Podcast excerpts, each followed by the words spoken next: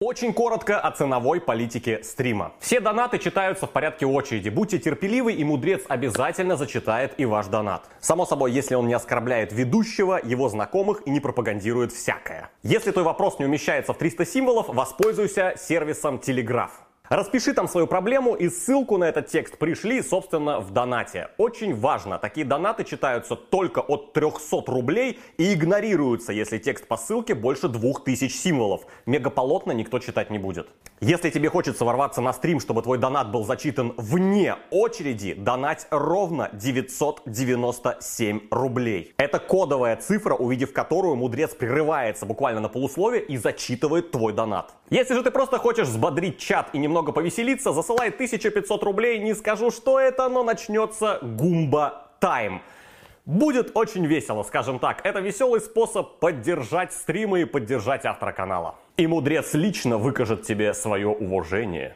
Ну и важно, любая реклама, твиттер, инстаграм, ссылки на ваш интернет-магазин не рассматриваются ниже 300 рублей вообще. Если вы хотите какую-то внешнюю ссылку на статью, на что-то там, мудрец, пойди посмотри, от 300 рублей плюс. К сожалению, пиарить ссылку на ваш твиттер за 30 рублей никто не будет, извините. Если же денег нет и вы держитесь, добро пожаловать в наш бесплатный уютный чат. Что такое? Что произошло? Ох. Здравствуйте, дорогие подписчики и подпрыщики. С вами вновь ежедневный подкаст Константина Кадавра. И я его ведущий Константин Кадавр. Э, дорогой, значит, э, Роман, Роман проспонсировал нам сегодня вот, 100 евро через Телеграм. Вот, и мы сегодня что? Правильно. Значит, тематический подкаст он нам проспонсировал. Ну, наверное, он проспонсировал просто хорошее настроение. Но раз уж хорошего настроения, что у нас правильно много, поэтому мы э, не будем э, зря время терять, э, терять на пустые разглагольствования и проведем тематический подкаст. Я его подготовил еще ко вчера. Он, э, не знаю, по моей методичке он большеватый, конечно, э, но не сказать, чтобы очень интересный. Теперь я в этом сомневаюсь. У меня все время такие сомнения, когда э, я провожу тематический, когда готовлюсь тематическим подкастам, если трачу слишком много усилий, мне кажется, что они не будут стоить э, результата. Вот. Э, что такое? Все нормально слышно? Все нормально? Нормально. Э, что они не будут стоить, э, овчинка не будет стоить выделки, когда тратишь слишком много усилий. Она должна быть какая-то вот такая, знаете, золотая серединка, когда ты вроде бы с линцой что-то делаешь, но долго, продолжительно, но с линцой такой. А тут, когда вот сильно напрягаешься, в итоге получается не так уж интересно. И тема, как мне кажется, не такая уж сильно захватывающая относительно того, сколько времени я на это потратил.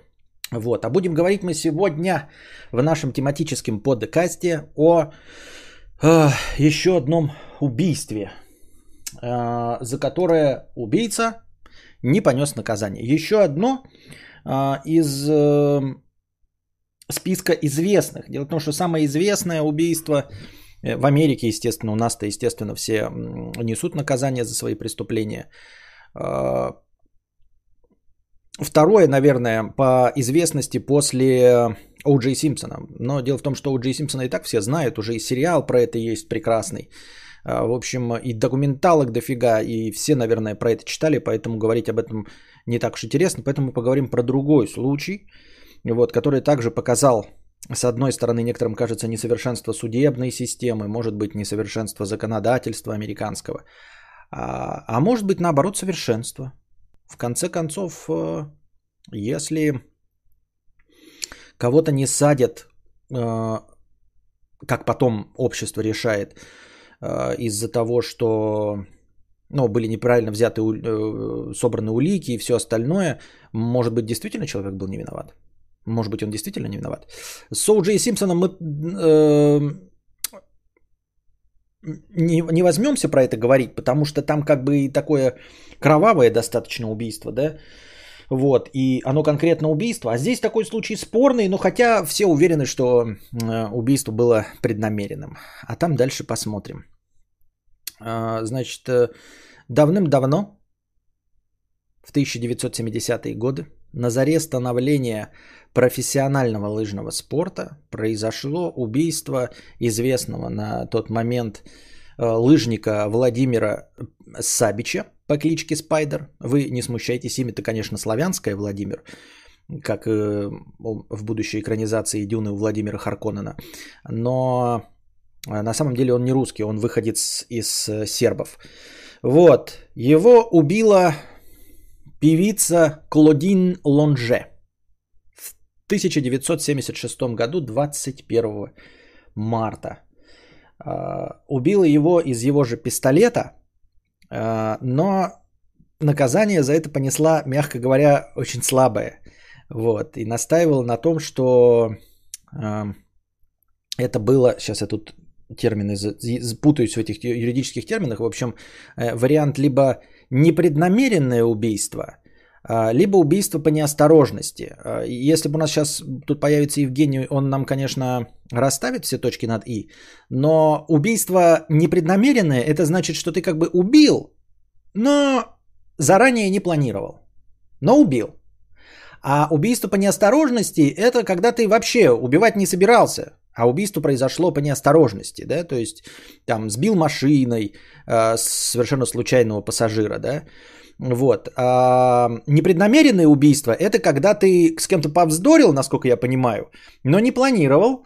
А, вот ты с кем-то повздорил, сел за, э, за руль и сбил специально этого человека. Оно непреднамеренное, но убийство. Ну вот, в общем, такие вот юридические нюансы.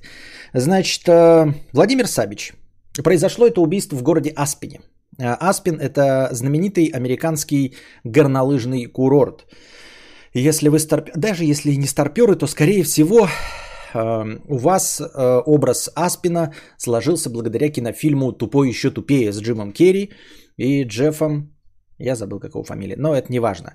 В общем, там все действие происходит вот в этом э, городе Аспин. Если бы не тупой еще тупее, то мы бы просто говорили о каком-то мифическом городке, э, о котором никакого представления не имеем. Это маленький, там что-то 6,5 тысяч жителей городок, вот, крайне известный э, там, в узких кругах любителей горнолыжного спорта.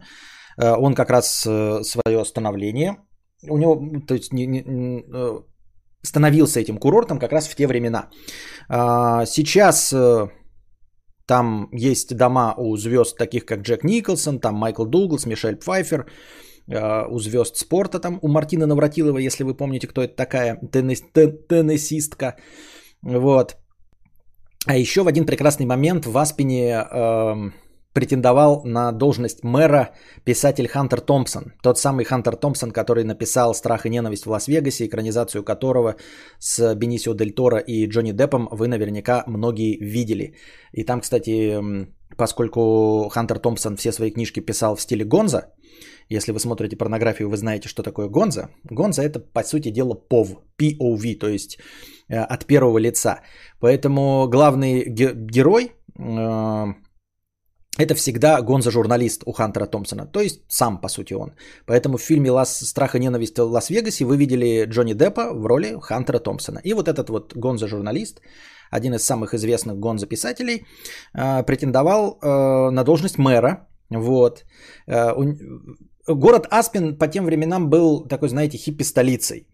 В общем, там э, улюбили употреблять наркотики, которые мы все в целом осуждаем. Там жили хиппи, ну, природа, все чисто, э, чистый горный воздух, снежок, все прекрасно. И вот Хантер Томпсон там порешил, значит, э, стать мэром. У него была такая интересная предвыборная программа, даже по тем меркам и по сейчас меркам, по всем меркам.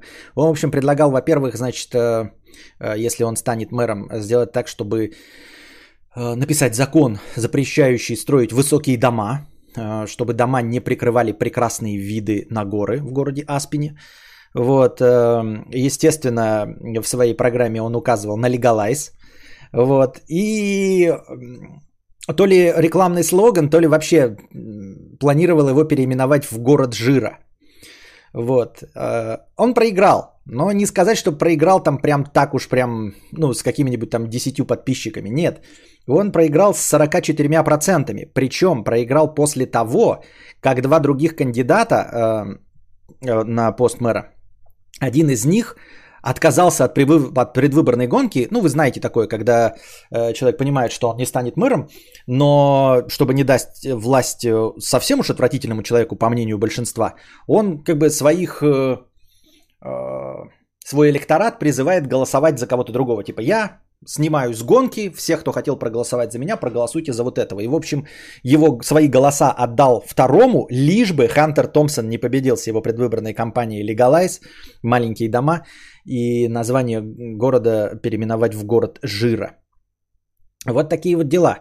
Вот такая вот небольшая, небольшой экскурс в историю города Аспин. А мы все его видели в фильме 1995 года «Тупой еще тупее». Туда приехал Джим Керри вместе со своим товарищем. Вот, и они там пытались соблазнить женщину. Там все видно, там это и, и лыжи там присутствуют, и, и красивые пейзажи. В общем, хотите посмотреть на Аспин, посмотрите тупой еще тупее. А, Влади... Родился Владимир Сабич э, в семье хорватских иммигрантов в 1945 году, в конце войны. А, по-моему, его отец служил, э, но что-то типа водителем или что-то такое, был ранен, вернулся, в общем, и остался. А, родился он э, чуть-чуть недоношенным и выглядел, ну, так, довольно болезненно во время рождения, ну, с длинными руками и ногами, и э, отец прозвал его пауком. Ну, вот он выглядел такой подвижный, был маленький, и, и, и как паук. И он его назвал паук. И, может быть, это легенда, скорее всего, легенда и миф, и к нему привязалась вот эта погремуха еще от отца во время рождения, и с тех пор его звали Владимир Спайдер Сабич. Это будет, кстати, фигурировать там. Ну, то есть, это такая распространенная его погремуха, как вы видите даже вот на плакате из какого-то журнала. Написано не Владимир Сабич, а Спайдер Сабич. Э, то есть, э, Спидермен как бы э, человек, Человек-паук-мен. Вот. Отец, мать у него увлекалась спортом, у него была, был брат и сестра. И мать полностью посвящала им э, все свое время, в общем, таскала на всякие кружки, спортивные секции, каталась на лыжах. Отец в свободное время э, водил на охоту сыновей. Ну и, естественно, ну, во-первых, научил обращаться с оружием, а во-вторых, ну, охота это тоже природа, это тоже снег, это тоже лыжи. Вот, и поэтому с самого сызмальства э, Владимир Сабич полюбил лыжи. Вот. Э, сначала они жили в Сакраменто, там что-то был, то ли был, то ли не был как, э, какой-то рядом а, ну, горнолыжный склон. Не, не профессиональный, не, не в смысле там с подъемниками, а просто там покататься. И, в общем, они прониклись уже этим. А потом они переехали в город э, Кайберс, э, который вообще очень хорошо находился. То есть там и были горы, и снег, и все остальное. Но он не стал, например, сам этот город Кайберс э, эм, горнолыжным курортом, потому что он граничил с лесом федерального значения, то есть ну, каким-то заказником или как это называется, и в общем э, по закону было запрещено, чтобы он становился курортом, чтобы туда туристы ехали. То есть только по таким техническим причинам э, город, в котором он жил, не был горнолыжным курортом, но позволял ему наслаждаться природой, снегом, горами и тренироваться и кататься. Вот.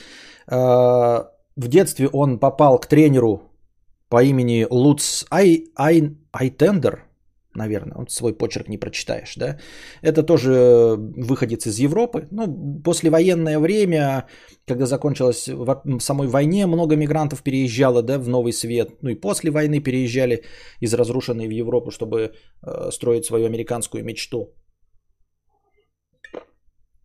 Вот, это очень известный тренер, э, использовал европейский метод – основа которого заключалась в том, чтобы спортсмен не испытывал страха.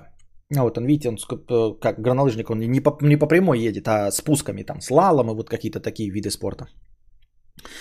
А, ну и, в общем, э, Спайдер, естественно, делал э, большие шаги в этом спорте, потому что ну вот у него как раз таки врожденного страха перед скоростью не было.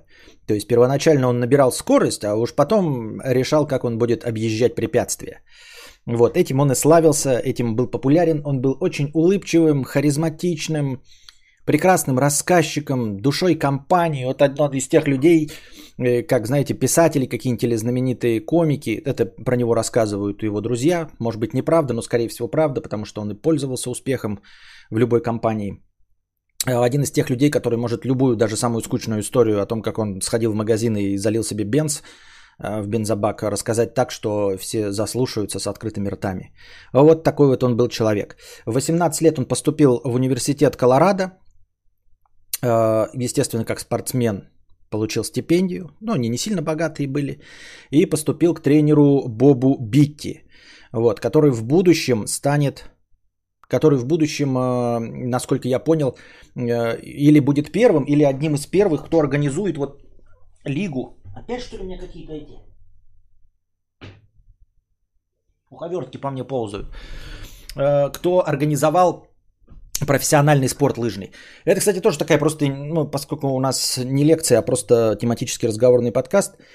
Интересная тема. Я так, походя задавался вопросом все время, как образуются вот эти вот лиги профессиональные спортивные, где спортсмены зарабатывают деньги. То есть вообще спорт олимпийский мне понятен в целом, который называется непрофессиональным, потому что ты не зарабатываешь на этом деньги. Ну, то есть ты занимаешься каким-то спортом, какие-то местечковые соревнования проходишь, а потом государство на государственном уровне организует большие олимпийские игры вот, чтобы ну, показать достижения своей страны, чтобы показать, какие граждане у них сознательные спортсмены, все окей. И ты как бы, ну, идешь в этот непрофессиональный спорт в олимпийский, э, потому что, ну, так принято, так, ну, это, это, это, это сложившееся положение вещей, давайте посоревнуемся.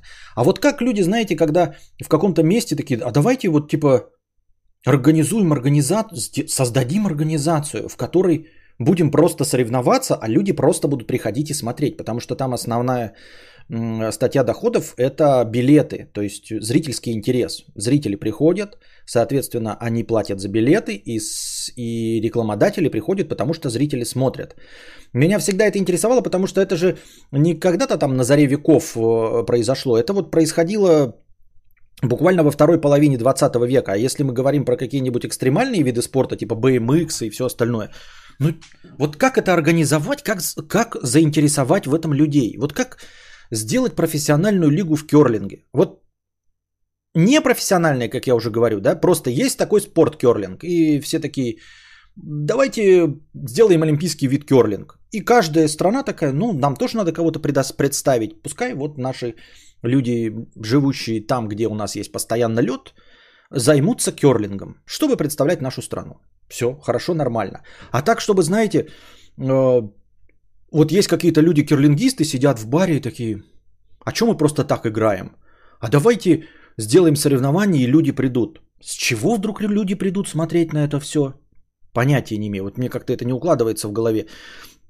Я специально привожу такой ну, нестандартный вид спорта, как керлинг, потому что без разницы любой вид на э, спорта на первых порах не имеет никакого зрительского интереса. Вот, например, сейчас э, самые знаменитые FIFA, НБА, э, они выступают в роли, знаете, мировых таких организаций, и ты, в общем-то, не, не отдаешь себе отчета в том, что это тоже частная компания – частная контора. Это не на государственном уровне какие-то президенты подписали себе, значит, что вот мы выделяем деньги из бюджета, чтобы тренировать. Нет, это реально просто люди со стороны строят стадионы и говорят, вот будет команда, отбирают кого-то, взносы, что, и, и, и заставляют людей поверить в то, что этот спорт интересен.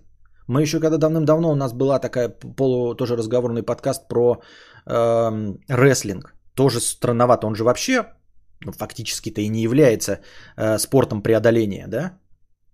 И все равно вот как-то, как это на, на, на, на пустом месте. И тут такое же произошло. То есть вот люди катаются, олимпийский вид спорта. И вот этот Боб Битти в будущем организует профессиональную лигу, э, вот это про скейтинг, про, про скиинг, скиинг, извините, э, в котором будут вот выступать и в котором э, вот этот Спайдер Сабич, к тому моменту просто известный, но бедный спортсмен, Потому что работаешь на работе, а выступаешь в любительском спорте.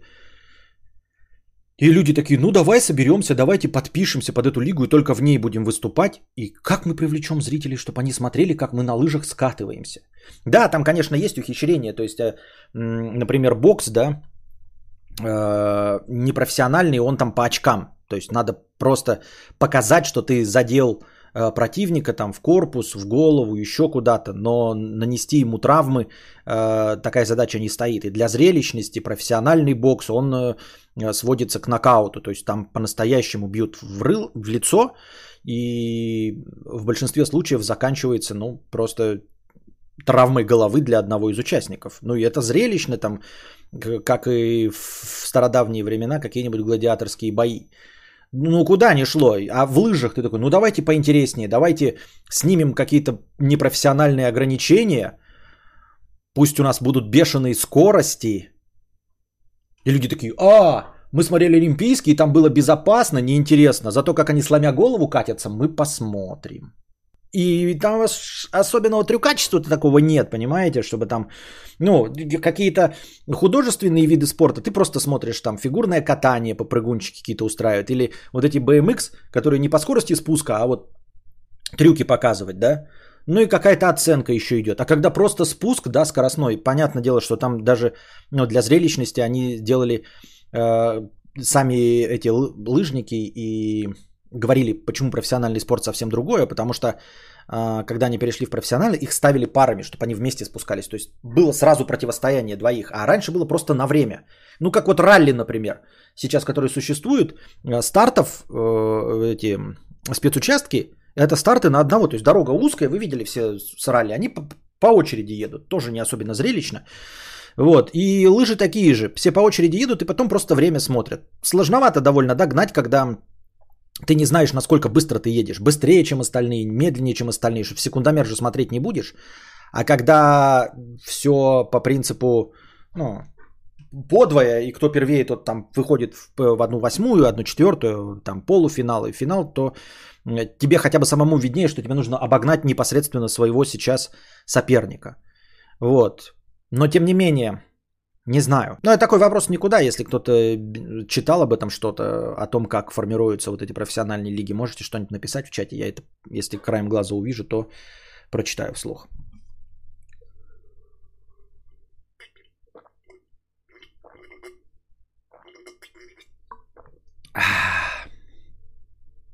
Вот. Ну, как и обычно, естественно, любой спортсмен на стипендии, известный, улыбчивый, красавец, мужчина, вы посмотрите, да, э, длинные патлы, э, э, выжженные на солнце. Вот прям такой фулюган, естественно, да. А, в университете у него тоже было не слабое количество. Ну, вообще такой проблемный, ну как проблемный. Не то, чтобы в кого-то стрелял или пьяным дрался в бар. Ну, хотя, в принципе, то же самое, да. Значит, э, ходили легенды, как он отбил девушку игрока в американский футбол. Кстати, сокращенно, это в статье я прочитал, американский футбол, русскоязычное сокращение Амфут.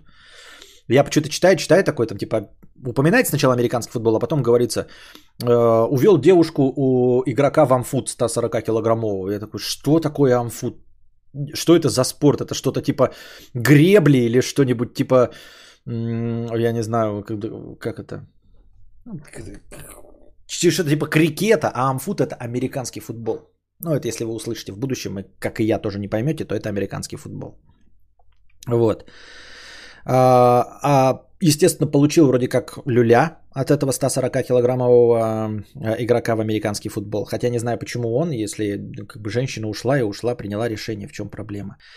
Вот. Однажды он выпал из кабинки, которая поднимает э, на лыжах с 10-метровой высоты, сломал ногу. Ну, то есть во-первых, э, как мы понимаем, не особенно он пользовался популярностью у страховых компаний, но, наверное, тогда еще э, не было такой моды страховать спортсменов.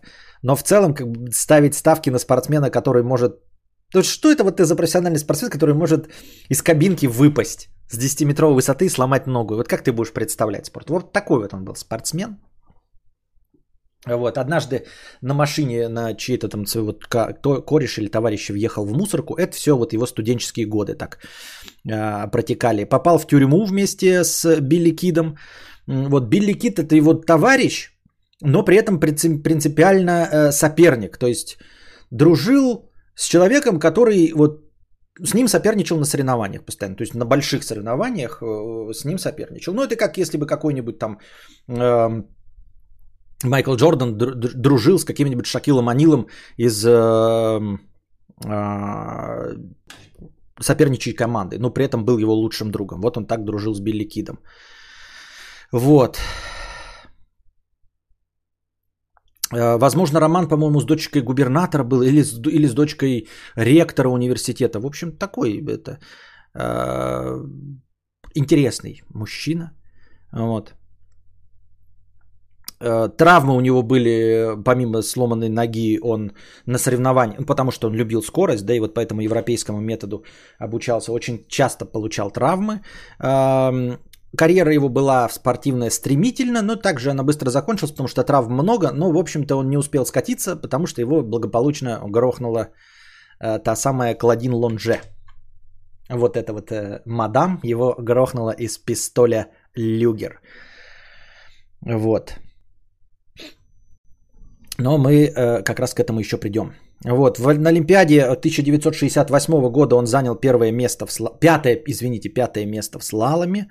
Вот, его товарищ, э, принципиальный соперник Билли Кит и друг товарищ, один из лучших, занял пятое место в гиганте. Вот. И когда они были в 1968 году, напоминаю, он родился в 45-м. Значит, в 68-м это ему 22 года. Вот, молодой, 22 года. А умер он, получается, во сколько? Сейчас математика. В 31 год, в 76-м. Вот, 31 год всего был. А вот в 22 года он участвовал в этой Олимпиаде, поехал, естественно, со всей семьей. Пока он там участвовал, отец пошел и купил брату его пистолет Люгер, э, просто в подарок.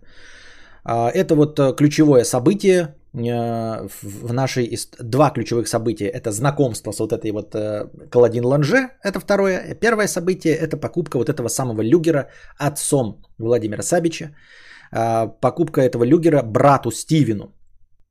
Он покупил его как сувенир, ну потому что они охотой занимались, ну просто такой мужской подарок. Купил старый заезженный люгер. Э, люгер этот потом впоследствии брат подарил э, Владимиру Сабичу и Влади, Владимир хранил этот люгер у себя. Вот так вот выглядит город Аспин. Точнее, выглядел на, в те времена. Ну, как я уже сказал, если вы посмотрите «Тупой еще тупее», вот примерно вот так вот прям в кино прям так и выглядит.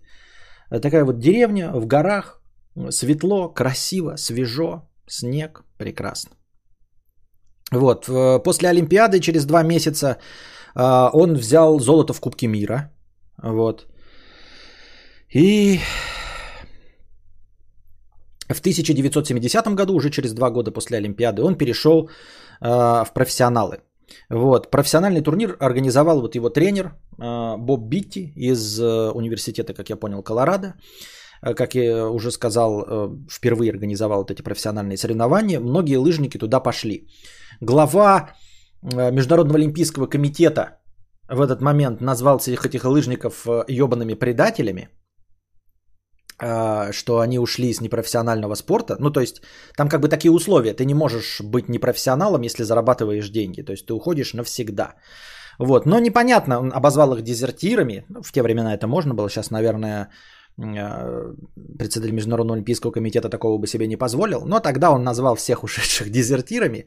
А Владимир Сабич в интервью сказал, да что-то, понимаете, облегчение даже какое-то, когда переходишь в профессиональный спорт, потому что ну, профессиональный, непрофессиональный спорт, он э, везде разный.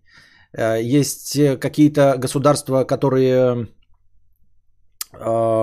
носом землю роют, чтобы их спортсмены побеждали.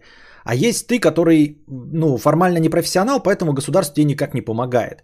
И вот он говорит, я типа заманался, ну и все мы остальные лыжники заманались э, соперничать с людьми, у которых есть команда. То есть ты приезжаешь на Олимпиаду, а с какой-нибудь там Норвегии или какой-нибудь еще там страны приезжает команда, и они тоже не профессионалы, они деньги не зарабатывают, но при этом у них, значит, массажисты, у них там специалисты, которые натирают им лыжи, а ты как дурачок вроде бы приехал на непрофессиональные соревнования и сам себе натираешь лыжи, потому что у тебя денег нет, потому что денег олимпийские виды спорта не приносят. Вот, а тут перешел в профессиональный спорт, ты нормально тоже мог себе натиральщика лыж нанять. В общем, э, перешел зарабатывать деньги. В 1971-72 годах, уже через, получается, год пере, после перехода э, в профессиональный спорт, он стал одним из э, самых богатых э, спортсменов. Э, вообще спортсменов в Америке. Э, попадал на обложки журналов, я не знаю, где у нас. Вот он, он Владимир Сабич, да, Спайдер. Вот этот Люгер, ну не тот самый, а может быть и тот самый, не знаю. Фотография, в общем, пистоля, э, той же самой, как минимум, модели, из которого, э, который подарил отец брату, а брат подарил ему. Вот. Начал зарабатывать, стал одним из самых богатых и переехал в Аспин. Но Аспин уже популярный курорт становится, во-первых. А во-вторых, это горнолыжный курорт, в котором можно постоянно тренироваться. Купил себе там, ну, вроде бы и на окраине, но все равно дорогой, хороший дом.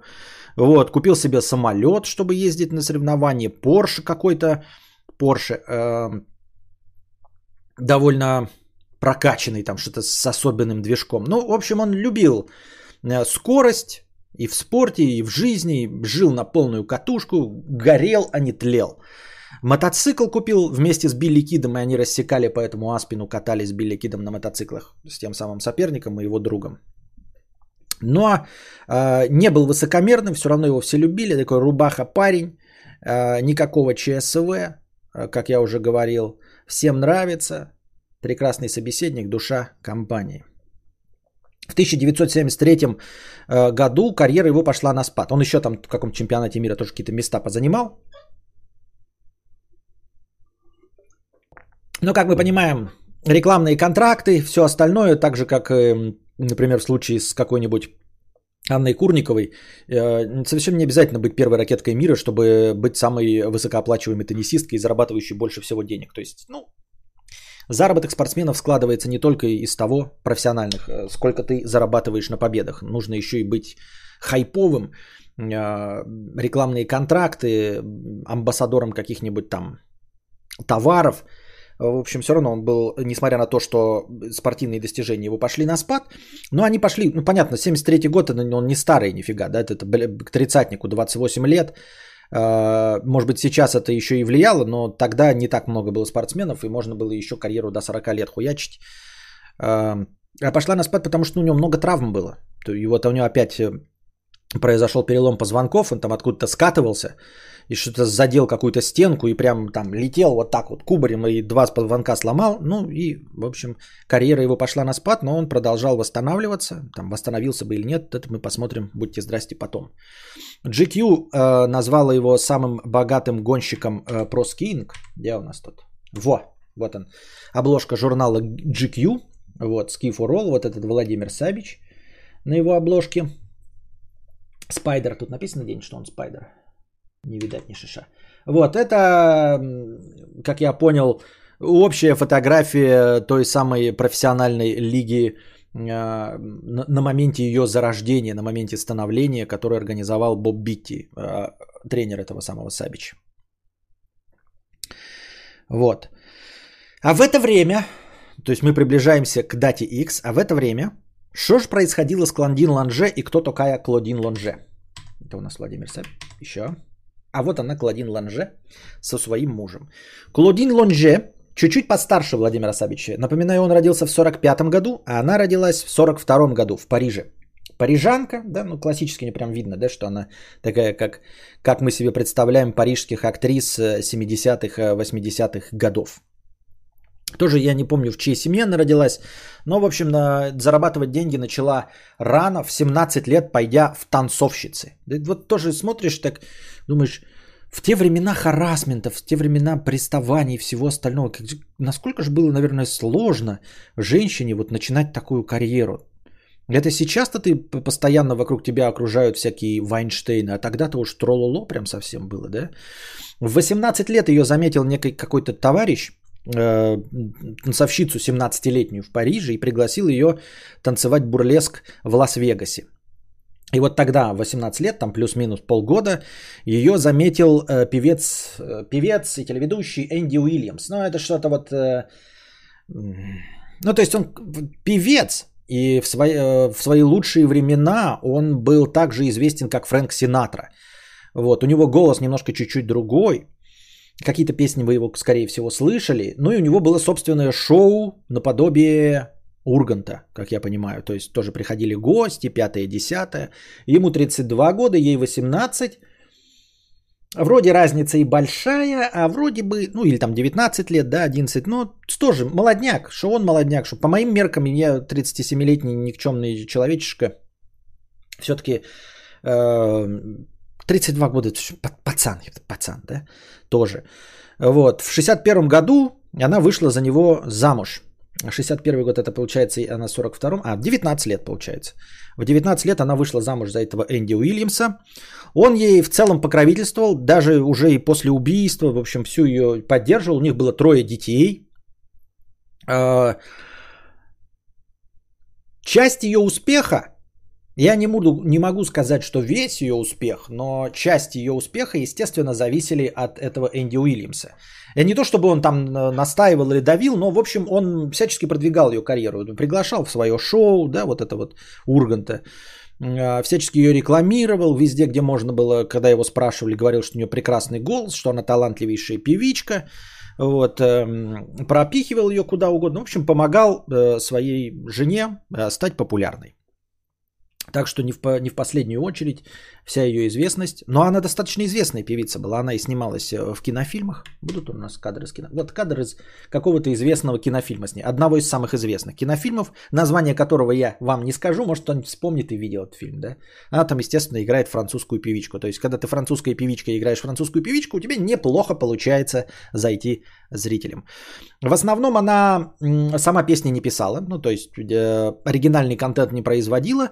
А, сосредоточилась на каверах, перепевала чужие хиты. Но все равно публике нравилось, не была.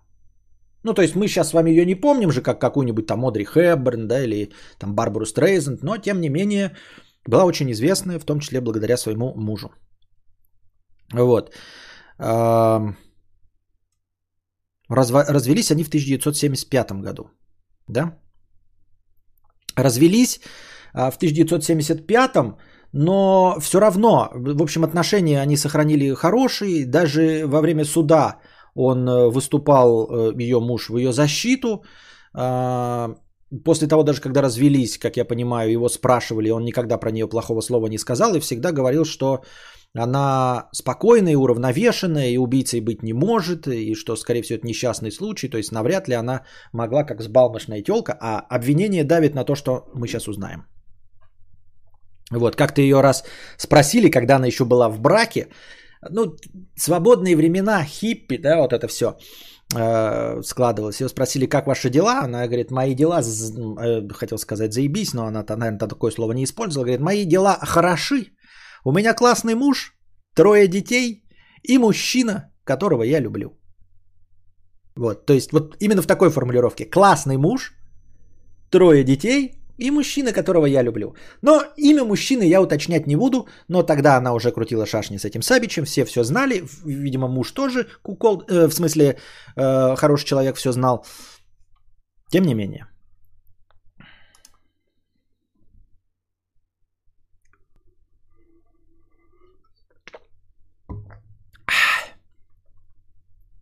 Вот. Э, Познакомилась, а, познакомились они в, какой-то, в каком-то ресторане в Аспине. Она туда пришла, тусовалась со звездами, там Джонни Денвер, Джен, Джеки Николсоны. Она дружила с Джеком Николсоном. Вот, не знаю, дружит ли сейчас. Она, кстати, живет, поживает, добра наживает, все с ней прекрасно. И прямо сейчас вы можете поехать э, в Аспин и увидеть эту старушку 70 с лишним лет. Она ходит по магазинам, вот. Э, ее так недолюбливают, честно говоря, да, то есть э, не на ее стороне, скажем так, общественность. Конечно, уже за столько лет все позабылось, успокоилось, но до сих пор во всяких э, реддитах э, открываются посты, где какие-то люди что-то вспоминают, кто-то пишет книжки про этот случай. То есть он такой в Америке достаточно значимый и заметный. Э, я говорю, не, не такой, конечно, как в случае Оу Джей Симпсона, но, наверное, на втором месте. Вот, а уж когда суд был и когда все остальное, ее прям вообще дико недолюбливали. Там даже уже в 80-х, уже спустя там десятилетия, все равно в Аспине ходили шутки такие, что э, я бы не рискнул э, выпить из стакана, который официанты принесли Клодин Лонже. Вот, настолько ее не любили. Но, тем не менее, она осталась жить в Аспене. Не настолько уж это была большая травля, как вы понимаете, да, чтобы переехать хотя бы в другой город. Нет, она осталась жить в Аспене, все у нее прекрасно. Э, они познакомились э, в ресторане, там что-то в общих компаниях, он ее заметил, подошел, там что-то кого-то попросил, чтобы их познакомить. Ну, какая-то стандартная звездная канитель. То есть не просто какую-то телочку увидел и нашел себе нормальную, да? Нет, надо было обязательно среди звезд. Вот, попросил познакомиться, и он тоже звезда, и она тоже обратила на него внимание. Так что вот. И расчехлились у них шашли. Расчехлились у них шашни. Они в 72 году познакомились. 72 год, это значит ей 30, а ему э, 27. На 3 года она его старше. Вот. Э, э, она, пока они там шашни крутили, она разрывалась между местом своей официальной прописки в Малибу, где у нее трое детей и муж, и вот Аспином, куда она ездила, к этому Спайдеру Сабичу, чтобы, значит, жахаться э, с видом на снежные горы. Вот, через год их вот этих отношений, в 73 году, он предложил ей поселиться в его шале в Аспене. Шале это какое-то... Что это? Ну, это название просто здания, да, шале. Сейчас тоже вместе с вами узнаем, что такое шале. Мы все слышали, да и просто хочется точно знать, что такое шале конкретно. Термин, термин. О, меня даже Википедия не открывается. Да ты что, гонишь, что ли? А, нет. Тип дома. Народная архитектура характерный для горных районов Альп. Небольшая дача. А, ну, это просто небольшая дача. Если она у вас в горах, то это шале. Соответственно, поскольку в Аспине, поэтому шале. Был бы не в Аспине, был бы просто дача. Дом Фазенда фирма. Вот, предложил ей поселиться в шале вместе с ее детьми. Детей ее он полюбил. Все, э, в общем, принял их хорошо. Поэтому предложил переехать вместе э, с детьми.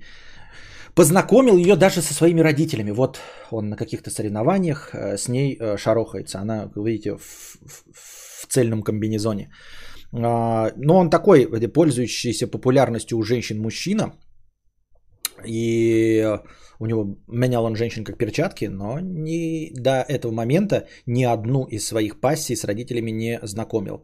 И вот сам этот факт говорит о том, что а, у него были серьезные отношения с ней, серьезные намерения, если он ее первую познакомил со своими родителями. Вот, проблемы в их отношениях были две. Первая проблема, естественно, если ты выходишь за топового чувака, да, я думаю, что с этим сталкиваются абсолютно все звезды э, в браке даже вне зависимости от того, э, кто твоя пассия, звезда или нет, я думаю, что у всех эта проблема есть, но с разным успехом ее решают. Это, естественно, популярность твоего партнера. Если ты сам звезда, то тебя может задеть, что он популярнее тебе. Если ты сам не звезда, то ты задаешься вопросом, а ну, к нему там Анджелина Джоли клеит ласты или еще какая-нибудь э, Галь Гадот, он с ними снимается в эротических сценах, Стою ли я того? Могу ли я с ними конкурировать? Ну а поскольку он не просто даже звезда, а еще и звезда с шлейфом вот этой популярности, то есть э, к нему телки просто так клеили, клеились, естественно, не всякое это выдержит. В общем, ее это подкашивало, она сильно ревновала э, и устраивала ему сцены публичные. То есть не просто так кто-то там, седьмая вода на киселе, сказали, что она дома ему Э, писюн пыталась поджечь. Нет, это было публично, они там могли в ресторации что-нибудь, ей может показаться, что им мало ей внимания уделяет на какой-нибудь вечеринке, она в него стакан метнет, вот. И как мы понимаем, да, что это создает образ э, ее как, ну, как правильно сказать, опять я слово забыл. Не очень психически устойчивой женщины, да, э, не очень спокойной. Вот, что, естественно, не пошло бы ей на пользу, но тем не менее, вот муж ее бывший, да, Энди Уильямс, говорил, что не, ничего подобного, она не такая, она спокойная, тише воды, ниже травы, хомячок, никого пальцем не обидит. Но эти сцены были, и не единожды, и люди их наблюдали. Плюс э, ко всему, это эпоха хиппи, это эпоха свободы, эпоха становления вот этого наркооборота. То есть кокс нюхали, будьте здрасте. Э, и, естественно, все знали, что и она нюхает кокс. Не знаю насчет его, но почти всем доподлинно известно, что она долбила кокс. Осуждаем целиком. Да мы вообще в целом обсужда... осуждаем ее поведение. Вот. В итоге 4 э, года отношений с 72 по 76 год подошли к своему э, логическому завершению. Владимир Сабич, еще молодой мужчина, пользующийся популярностью у женщин. Нахера ему это старая, на три года старше женщина с тремя прицепами? Я шучу, ребята, вы не, не, не понимаете, да? Я же не лекцию читаю, я же просто вам тематический стрим рассказываю фуфло, которое у меня в голове для развлечения вашего. Э, не хочу я столько не говорить, может вообще на позитиве, чувак. Понимаете? Говорит, что-то меня этот кейс не устраивает. Говорит, надо провести какой-то брифинг, да, а, вот, э, что-то решить. Я посоветовался со своим гуру. Он э, рекомендовал, рекомендовал мне э, карту желаний. И, в общем, на этой карте желаний, Клодин, тебя нет. Потому что ты источаешь негатив. Вот какая-то негативная аура от тебя идет. Вот я впитываю энергию солнца, а ты что-то на негативе. Вообще ты токс. Понимаешь, вот этой токсичности, вот не место у меня в шале. Так что ты как бы там, ну, видишь, это дверь. Знаешь, как она закрывается с той стороны? Попробуй. Вот. А, надоели ему эти токсичные отношения, надоела ему эта ревность, надоел этот негатив, нытье постоянно. И сказал он ей, все, ну, он ее пытался неоднократно, как я понял, выгнать, да. Об этом говорили другие. А, сказал ей, съезжай, срока у тебя, ну, сколько-то дней. И вот в последний день вот этого ультиматума, который он ей сказал, когда ей надо съезжать, в последний день, совершенно случайно, в последний день, совершенно случайно, она его застрелила. Совершенно случайно. Естественно, совершенно случайно. В последний день этого уль- ультиматума. Значит, а... как же все произошло? А кто его знает, как все произошло? Потому что они были вдвоем. Мы послушаем ее речь, конечно. Я ее прочитаю в, э, как это, в цитате, ну, в переводе, естественно, на отечественный язык. Но в целом, э, в общем, э, она настаивала на версии, что пришла она домой. Люгер у него это давным-давно был, она его сто раз видела. И что-то решила с ним поговорить, типа, а расскажи-ка мне про этот люгер. Он ей стал рассказывать про этот люгер, и она случайно шмальнула Точнее, не она случайно, а Шлюгер вообще сам шмальнул. Она даже не нажимала на спусковой крючок. Он сам шмальнул, этот люгер, и его случайно убил. Такая вот у нее была версия. Вот. Э, приехали, значит, скорая помощь, не смогла его спасти. Один выстрел, одно попадание. Очень неудачное, надо сказать, попадание, э, что может быть, может быть, э, все-таки намекает на то, что если она и хотела убить, то убила все-таки случайно, потому что, ну там, понимаете, он попал ниже ребер и что-то там задел и убил, то есть даже не в сердце. Э, то есть вот как представьте себе, что вы целитесь человеку в голову, а попадаете в сердце. Вот, и также здесь, она, если хотела убить, то она явно не попала туда, куда хотела. Но это все равно привело к смерти. Вот, либо она действительно стреляла, не стреляла, а действительно выстрел был случайным. Пуля попала ниже ребер, а, задела артерию и поджелудочную. Вот, и в итоге он скончался. А, приехавшая полиция, какая-то часть полицейских слышали, как она говорила, я убила Спайдера, да, я убила, я его убила. А, но эти показания не были приняты во внимание, мы сейчас скажу вам почему. А во-вторых, ну, когда ты даже если случайно выстрелил, а что ты будешь говорить, если ты действительно выстрелил, да, и чувствуешь свою вину? Естественно, ты говоришь, что ты убил. Ну, как бы ты убил, но, то есть, вы понимаете, да? То есть, если ты ехал и кого-то случайно задавил, и испытываешь, вот вылезаешь, тебе, ну, на тебя нахлынут эмоции, ты же тоже скажешь, что я убил, но это же не будет обозначать, что ты преднамеренно это сделал, правильно? Вот. А, убила она в 76 году, 21 марта, но первый суд состоялся 11 января 1977 года. Спустя 8 месяцев, ну, происходило, видимо, расследование долгое, 5 10 Вот. А, а, на будущее. Она была, наверное, одна из первых, кто работал с публикой в суде. Э, она наняла, ну или не наняла, или как, как актриса уже имела опыт э, работы с имиджмейкерами. Адвокаты ее очень хорошо старались выставить ее в максимально позитивном свете. Надо сказать, что наши современные, например,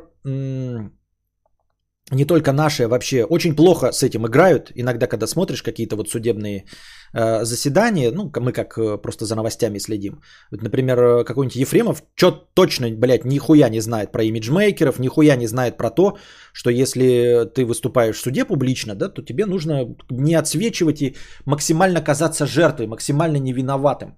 Вот, и она хорошо с этим работала.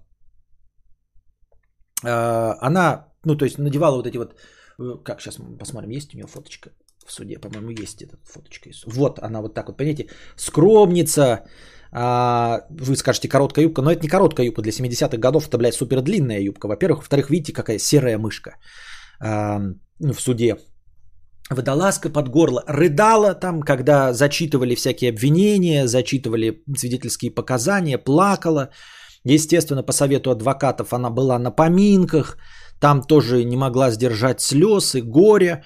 Вот. В суде она выступала, говоря как мышка, чуть ли у нее там голос сорванный. Она там, я не могу, там все прислушивались, сидели. В общем, отыгрывала она э, по-настоящему, значит, тихую э, женщину, с которой произошло несчастье, что вот случайно в руках ее выстрелил какой-то люгер.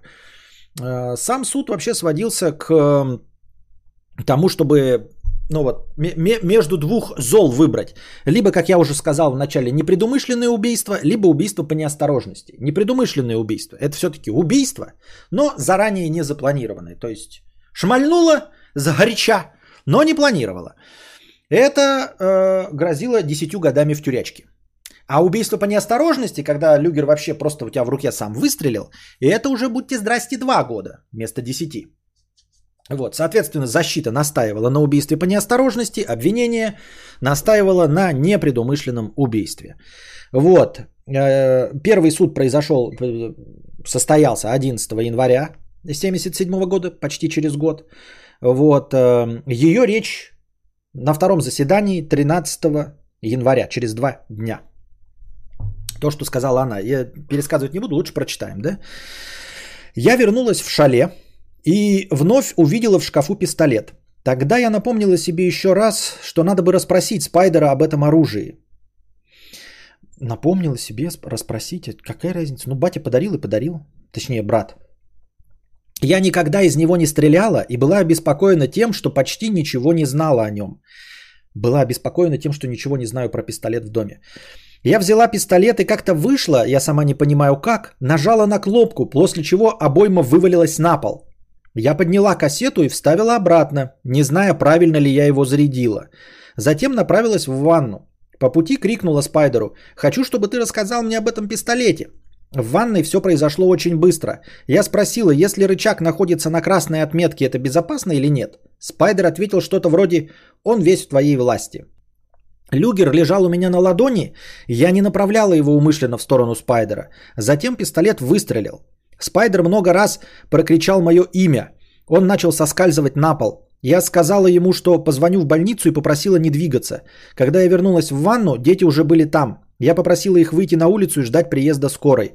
Затем попыталась привести Спайдера в чувство, просила разговаривать со мной, но он начал терять сознание. Тогда я стала делать ему искусственное дыхание. Еще Кладин сказала, мы с Айспайдером очень любили друг друга.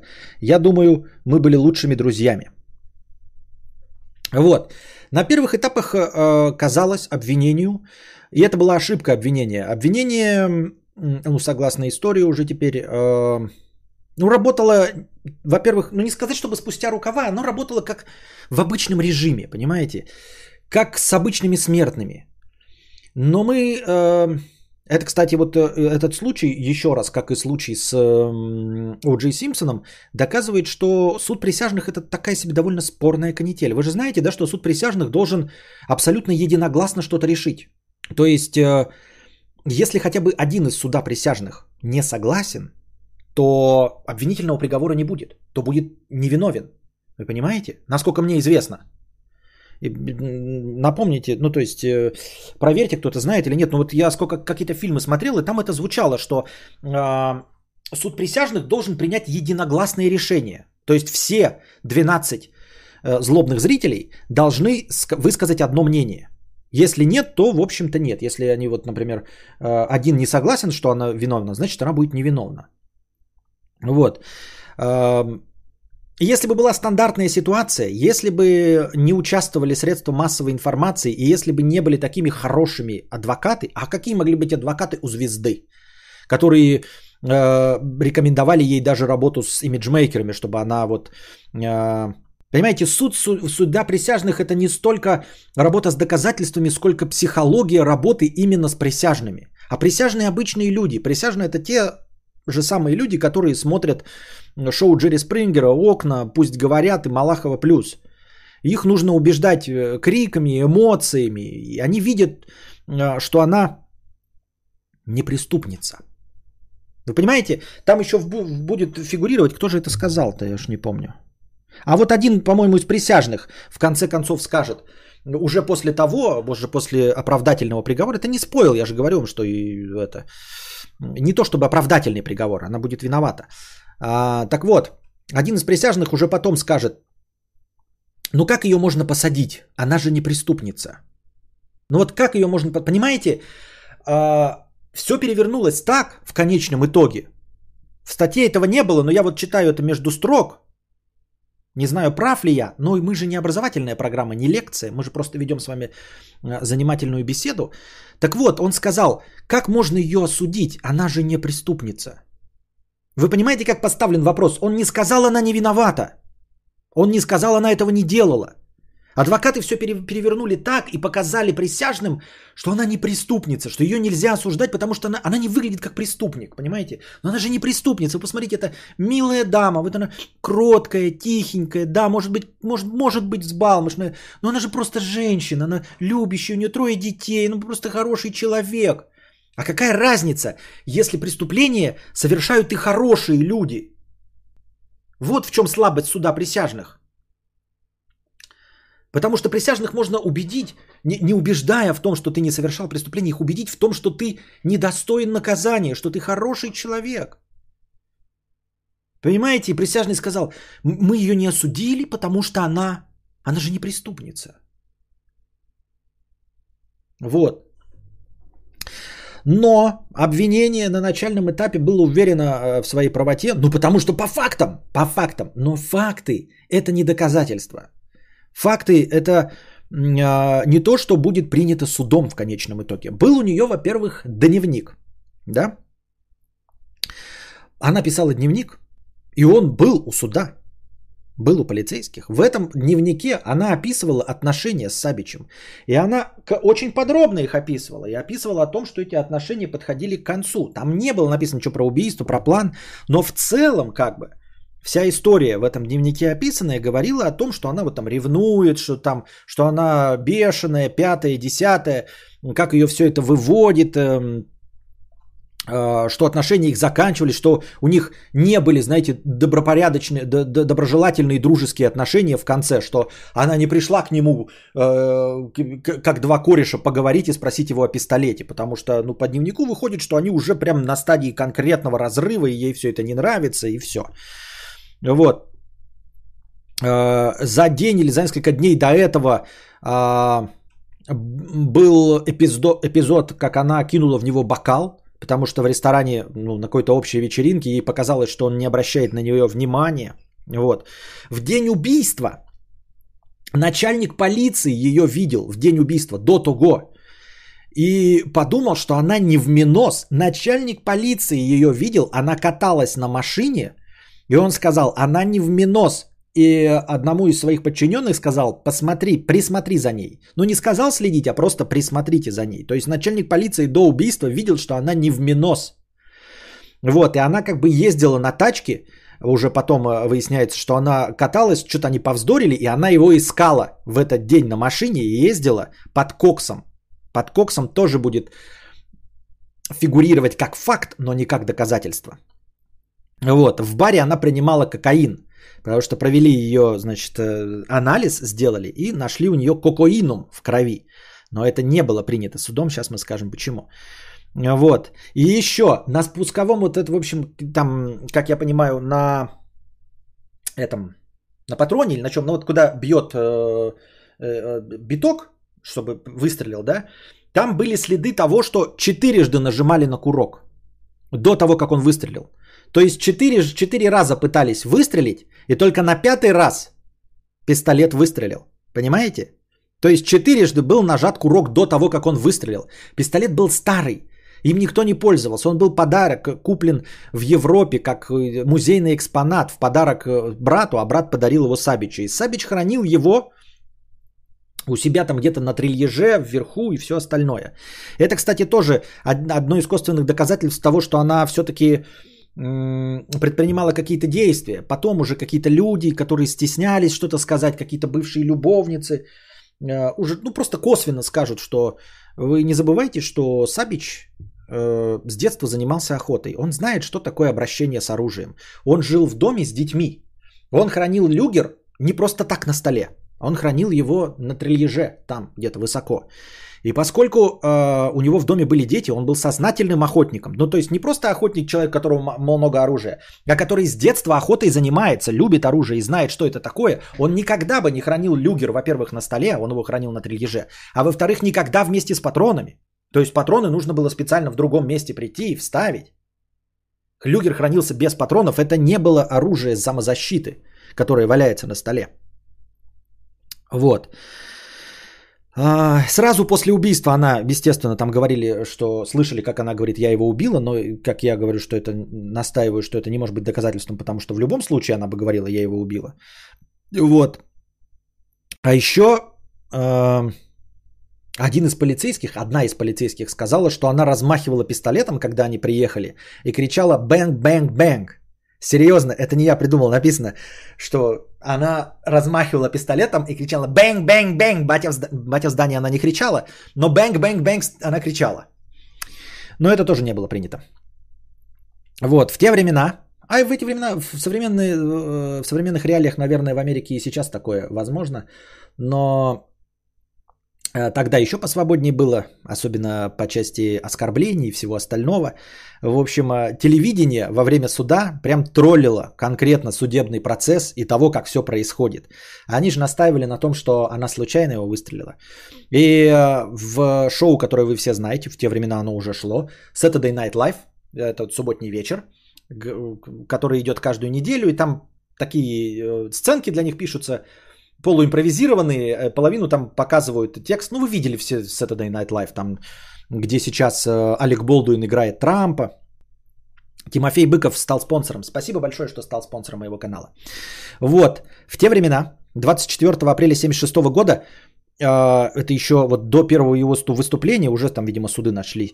В те времена звездой Saturday Night Live, кстати, очень многие ТВ-звезды-комики, выходцы из Saturday Night Live, вот, и тогда звездой Saturday Night Live был тот самый знаменитый Чеви Чейз. Ну, вы помните, да? Который Человек-невидимка, который сейчас вот в этом э, сообществе сериала уже старом играет. Ну, Чеви Чейза вы знаете все. У него еще был э, цикл фильмов, с, где он переодевается, журналистом играет. Старые фильмы известные. Вот, и Три Амигос – вот, и тогда он был молодой, и вот основной звездой Saturday Night Live. И они, значит, э, разыгрывали такую сценку 24 апреля 1976 года, через месяц после убийства этого э, Сабича, э, вместе с другой ведущей, я не помню, как ее зовут, как будто бы они комментируют, значит, какие-то соревнования по горнолыжным спортам, спорту. Вот. И, значит, там летит какой-то лыжник, да, и они там, вот в лыжник там Винсент э, Панатьери. И вот он падает. Ага, вот случайно застрелила Клодин Ланже. Ну ничего, посмотрим другого э, соревнующегося. Опять едет какой-то лыжник и опять падает. Ага, это Клодин Ланже выронила пистолет, и он случайно выстрелил. Потом следующий лыжник едет, падает, он такой. А это она показывала, Клодин Ланже показывала пистолет подруге, и он случайно выстрелил. Потом следующий лыжник едет, опять падает. И такие, а это Клодин Ланже чистила пистолет, и он случайно выстрелил. Потом еще один лыжник, а это Клодин Ланже а, положила пистолет на снег, и он случайно выстрелил. Потом едет один лыжник, падает, они такие, опять пистолет Клодин Ланже случайно выстрелил. Но нет, лыжник поднимается, едет дальше. Он опять падает, опять Второй раз Клодин Ланже случайно выстрелил пистолет, но лыжник все равно встает и продолжает свой путь. И третий раз случайно выстреливает Клодин Ланже, и лыжник не поднимается. В третий раз она его случайно все-таки добила. Вот, адвокаты, конечно, такие, вы что, охуели, блядь, такую хуйню показывать по телевизору, ебать, в суде ничего не доказано, вы охуели такие шутки юмора, блядь, шутить над всем нельзя. Ну и эм, Saturday Night Live извинился, сказал, ну извините, это была шутка, мы, конечно, никого не обвиняем. Это просто была шутка. Извините, мы больше так не будем. Спасибо. До свидания.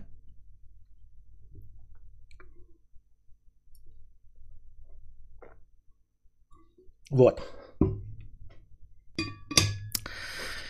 В суде она заявила, что невиновна.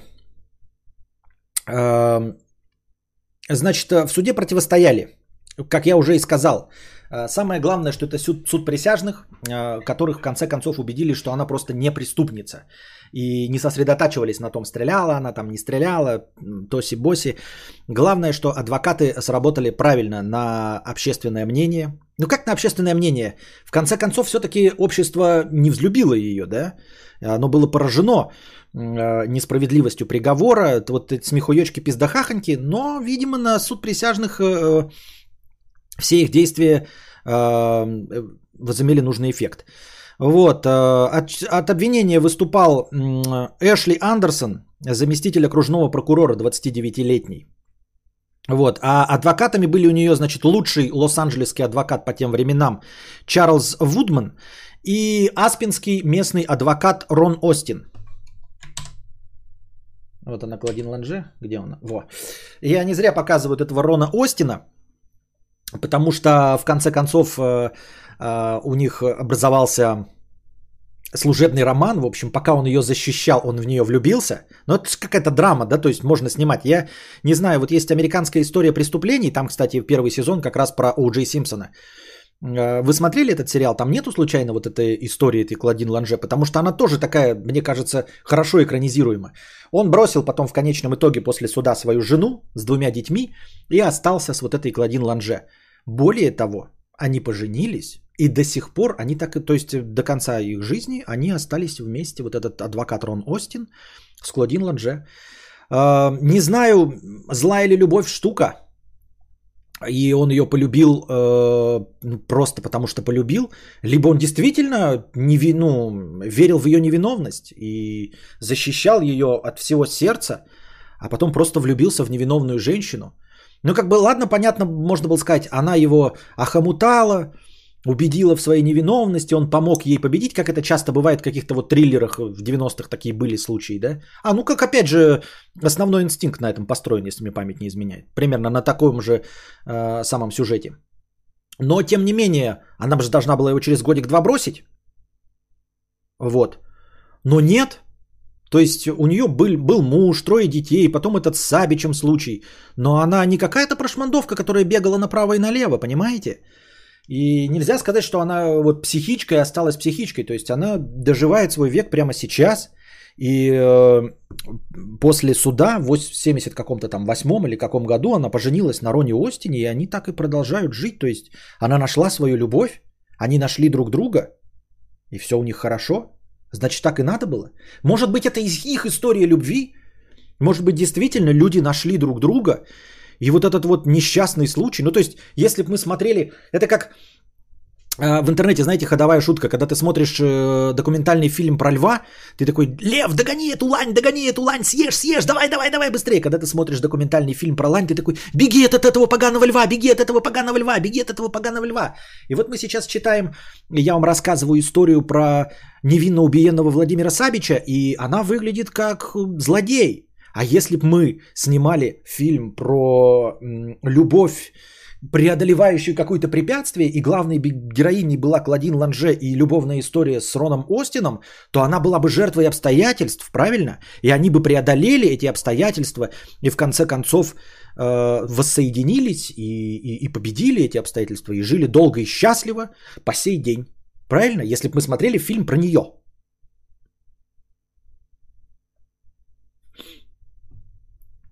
Не, они просто оба не очень. Вот. А, в 85 году они сыграли свадьбу. Нет, много времени прошло. То есть суд закончился в каком-то там 76-м, 78-м. Они просто в отношениях были, и спустя 7 лет после отношений они уже сознательно сыграли свадьбу. И с 85 -го года они до сих пор... 85 -го года мне 30, 36 лет они вместе. 36 лет они вместе после этого. Да. Вот. Дальше. А, в чем заключалась работа адвокатов, а, такая чисто формальная, юридическая, благодаря чему, а, в общем-то, основной, основной костяк доказательств вины не был принят во внимание. Первое. Дневник, который я описывал, в котором были описаны отношения, которые заканчивались, вот вся эта трескотня и грязь, что не были они никакими друзьями уже к концу – что не так, скорее всего, она э, с ним разговаривала. Типа, покажи мне пистолетик, мы такой любимые с тобой дружки. Вот этот вот дневник не был принят, э, не был приобщен к делу, потому что, который описывал нестабильные отношения, потому что полицейский, нашедший его, заглянул в него.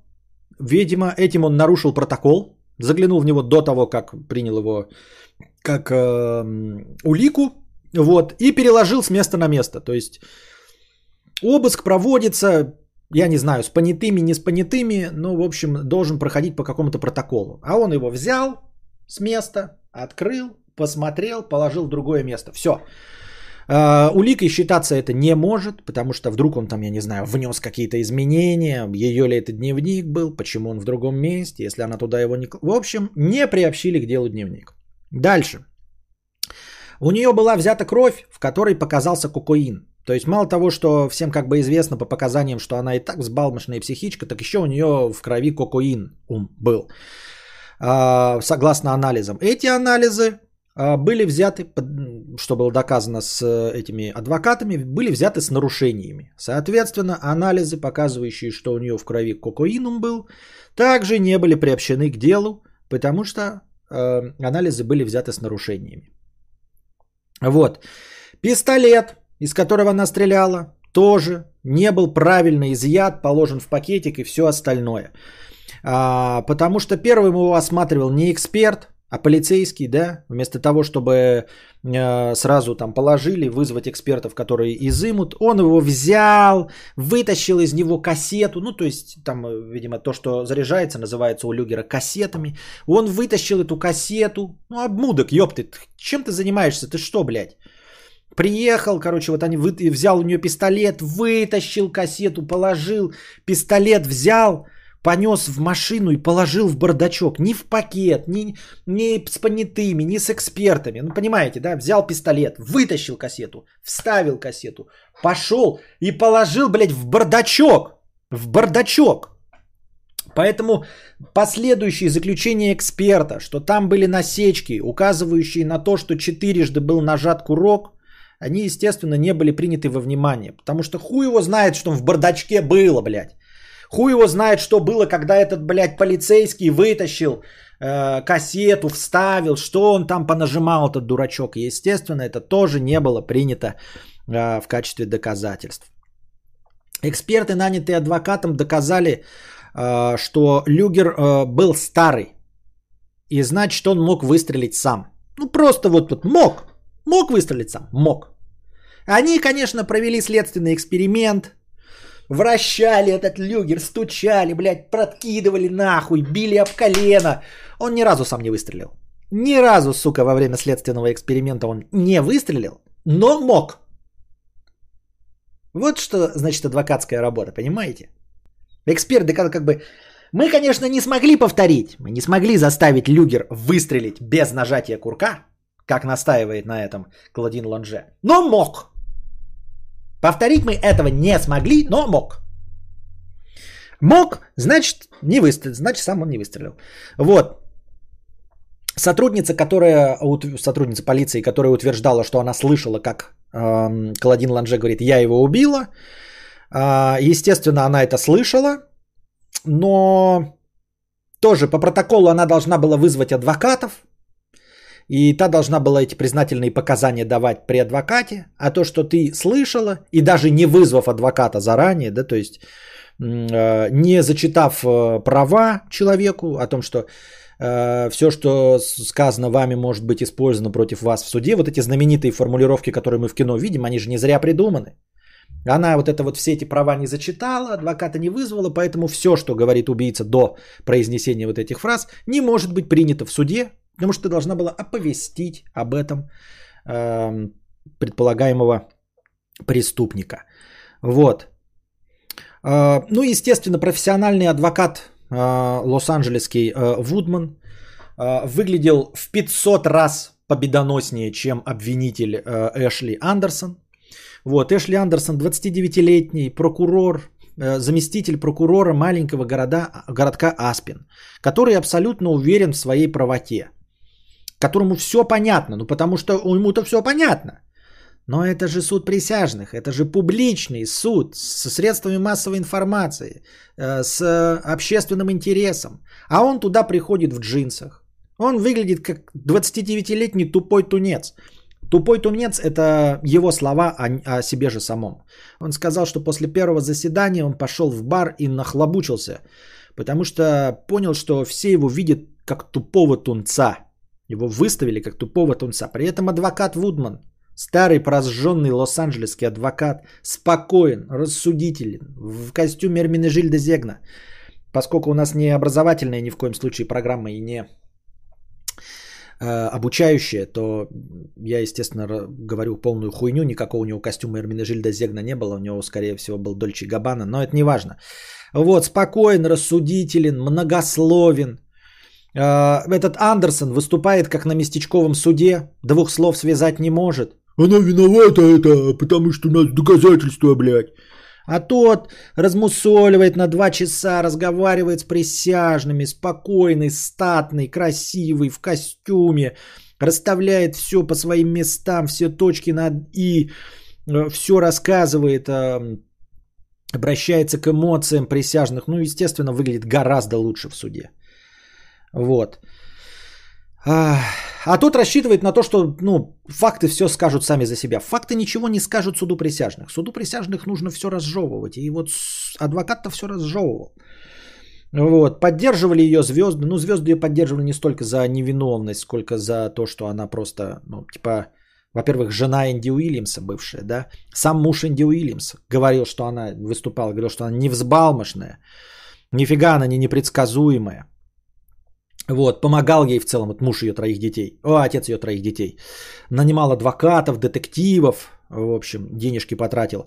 А, в суде появлялся тоже ее хороший знакомец э, Джек Николсон, тоже чем привлекал внимание к этому суду, но, в общем, в, нуж... в нужном свете, то есть он как бы ясно был э, со стороны э, со стороны невесты, вот, скажем так.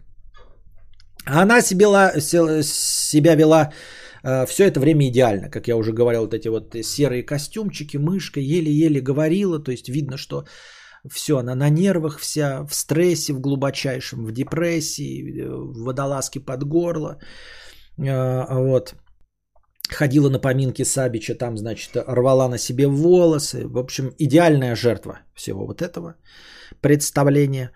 Ну и Цель адвокатов была достигнута. Присяжные, ну как сказать, три часа они совещались.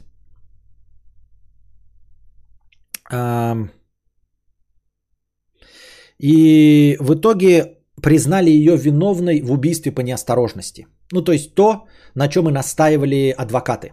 Не непредумышленное убийство, которое 10 лет, а убийство по неосторожности, у которого максимальный срок 2 года и штраф 5000 долларов. 2 года и 5000 долларов.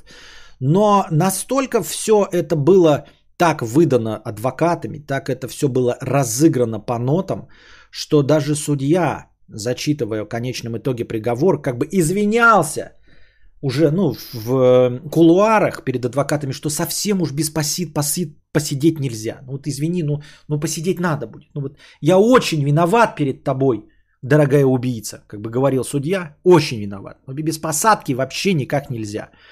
В итоге этот двухлетний срок и 5000 долларов превратились, при, ну, при том, что ее признали виновной в убийстве по неосторожности, в 30 дней тюремного заключения. 30 дней тюремного заключения и 250 долларов штрафа. 250, ребята, долларов штрафа американской звезде. 5000 долларов-то ни о чем было. Ну уж 250 долларов совсем ни о чем. Вот. А, и адвокаты мало того, что добились вот этого 30-дневного срока и 250 долларов штрафа, так они еще и наставили на том, что она вообще сидеть не должна, потому что у нее как бы дети, как, как они потом, вот у них будет шлейф того, что у них мама убийца, их будут травить, пятое, десятое, как они будут без мамы. И в конечном итоге это все свелось к тому, что она э, получила отсрочку, во-первых, а во-вторых, отсиживала по выходным. Ребята, по выход... даже 30 дней она не за раз сидела. Она типа как бы с понедельника по пятницу куролесила, а в субботу-воскресенье сидела в камере. И в этой камере, она когда приехала первый раз в камеру, сказала, покрасьте в розовый. Ей камеру покрасили в розовый, а потом рассказывают, не знаю, факт это или миф, покрасили в розовый, а еще э, она заказывала еду из ресторана к себе в камеру. Что-то это напоминает мне, да? Ну ладно, неважно. В общем, она отсиживала в выходные, а сразу после суда и вот этого всего, она умотала с вот этим вот Остином, Роном Остином, в Мексику отдыхать. Отдыхать уехал. Ну, как бы большой стресс испытала она от этого всего, горе, вот, надо отдохнуть, и они уехали в Мексику отдыхать. Потом она вернулась и отсиживала свой 30-дневный срок по выходным в камере, которую, которую по ее настоянию покрасили в розовый цвет и заказывала еду из ресторана. Вот, такие дела. Родители э, Сабича. Вот опять, понимаете, э, я же знаю, что Вселенная несправедлива в целом. И как бы вся история вот тоже доказывает, что история смотрится довольно странно, потому что вот я ее сейчас вам пересказываю, но я же пересказываю ее с очевидным подтекстом, что она виновата, правильно? Ну, что злодей здесь она. Но, как я уже сказал, да, э, во-первых, обратим внимание на то, что она, ну, выстрел один в итоге, насечки, не насечки, но выстрел один. Попасть под ребра и попасть в артерию и в поджелудочную, ну, это либо прям прицельно, да, если в сердце выстрела, а это прям не в сердце, но при этом так попасть и, и, так, и так убить. Но, скорее всего, это было все-таки... Ну, что это? А опять-таки, если она убить не хотела, а просто причинить боль, то тоже непонятно что, да? Ну, в общем, родители подали гражданский иск. Напоминаю вам, что гражданский иск это не уголовный иск, что э, э, гражданский суд, он отличается от уголовного и тем, что он может иметь вообще другие результаты. Но гражданский иск подается на деньги. То есть э, тебя не посадят. Напоминаю, что у Джей Симпсона в конечном итоге, если мне память не изменяет, уголовный-то суд закончился его оправданием, а вот гражданский иск, который они подали, в итоге присудил э, выплатить ему 30 миллионов долларов пострадавшим, ну то есть родственникам той убиенной его бывшей жены. Понимаете? Вот. Ну и вот, поэтому э, гражданский иск все равно подают, потому что гражданский иск может прийти к другим выводам. И, естественно, если, мы, если у Джей Симпсону присудили а, выплатить 30 миллионов долларов, значит что? Значит он, э, значит, э, он все-таки был виноват, по, по крайней мере, по мнению гражданского иска. Там как бы там нет такого виноват, не виноват, ну присудили 30 миллионов долларов, ты должен выплатить. И вот они подали из гражданский иск на 1,3 миллиона долларов. Ну, видимо, по тем временам это была стоящая сумма. Да? Вот. И э, они в, в, в досудебном порядке а, порешали этот вопрос на разговоре. Вы не, не поверите, нихуя они не получили 1,3 миллиона долларов, потому что в досудебном порядке она с ними договорилась. А знаете, как она с ними договорилась? Они потребовали 1,3 миллиона долларов, а потом согласились на то, что они не будут никаких претензий к ней иметь, если она не напишет книгу о его убийстве. Дело в том, что она уже начала писать книгу о его убийстве. И хотела ее выпустить и еще нажить бабок на этом всем. И те думали, что мы подадим гражданский иск, хотя бы бабок сшибем, потом думают, ну еще позорище этого не хватало. И в итоге они отказались от денег в обмен на то, что она не напишет никогда книгу о его убийстве. Вот. В конечном итоге, она сейчас жива, да, а, с этим Роном Остином. Вот. А у Сабича после его смерти от онкологии, от рака умер его отец, который купил этот люгер. Умер брат, которому э, он подарил этот люгер. И умерла сестра. То есть э, вся семейка, кроме отца, ой, кроме матери, э, Сабича, умерла от рака. Сабича убили, отец, брат и сестра умерли от рака. У Ланже тоже погиб сын, ну, как бы из ее троих детей. В итоге у нее сейчас шесть внуков и внучек, а она живет с Роном Остином. С Роном Остином у них, по-моему, общих детей нет. У нее внуки и внучки только от детей с, от брака с этим Энди Уильямсом, ведущим. Вот. Ну и вот что нам Вселенная говорит? Они умерли от рака. Отец, брат и сестра. Она не понесла наказание. Она живет сейчас в счастливом браке, который заключила в 1985 году с адвокатом, который ее защищал. Она выстрелила не в сердце, а под ребра и попала в артерию. Она ли выстрелила? О чем все это говорит нам? Что Вселенная над нами насмехается и что все это случайность? В конечном итоге была она виновата или нет? Мик Джаггер, э, ну, это этот случай показательно э, его влияние на мировую культуру, что Роллинг Стоун, Мик Джаггер в Роллинг Стоунс написал песню Клодин, Клодин, есть такая песня, можете написать Роллинг Стоунс Клодин и послушать, она, естественно, на птичьем языке, где э, он, в общем, э, поет про, про то, как Клодин э, стреляла. Я уж не помню, какой там текст, там был перевод этого текста, не знаю, даже стоит его смотреть, этот перевод этого текста. Или не стоит? Или даже я его не открою? Не, сейчас не открою. Ну, в общем, э, что-то там Кладин стреляет случайно, Кладин стреляет первый раз, Кладин стреляет еще раз, Кладин стреляет еще раз. Вот. Э, э, даже известная группа Rolling Stones, в частности Мик Джаггер, написали об этом песню. Вот такие вот дела, дорогие друзья.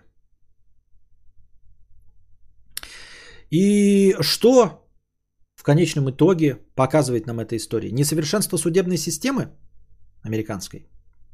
Или то, что суд присяжных это, ну, как бы не, самое справедливое, не самый справедливый суд?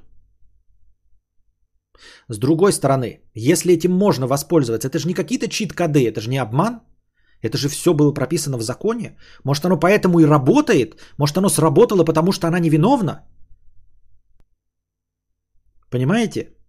Может на это вот эти судебные, все вот эти юридические э, крючки работают, что Кокс не играл никакого значения в ее крови. Что да, она взбалмошная, что вот то, что она написала в дневнике, и то, что у них отношения э, были разрушены, и что она его, может быть, и ненавидела, все это не было принято судом, потому что и не должно было быть принято судом.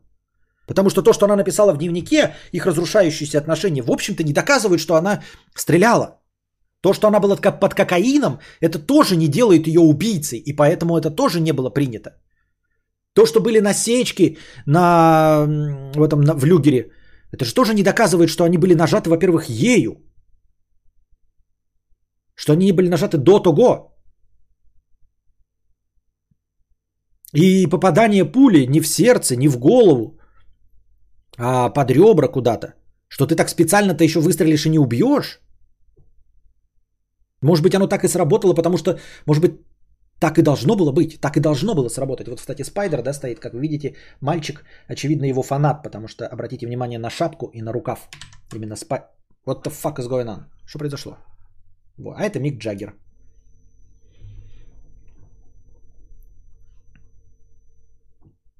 Так что непонятно в конечном итоге. Ничего не понятно. Это скорее не выглядит как испытание поединком, когда важны старания, хитрость, любые методы, а не истина. Ну, не знаю, не знаю. Все. В итоге она осталась жить в Остине. Ой, в Аспине. С Роном Остином. И у нее шесть детей, ой, шесть внуков и внучек. А вся оставшаяся семья, кроме матери, Сабича, умерла от рака. Но опять-таки, что рак? Это что, наказание за что? Она же не понесла, даже если она не виновата, и в итоге ее оправдали, то зачем карме наказывать остальную семью Сабича? Может, это просто семья, может, это просто драма с семьи Сабич?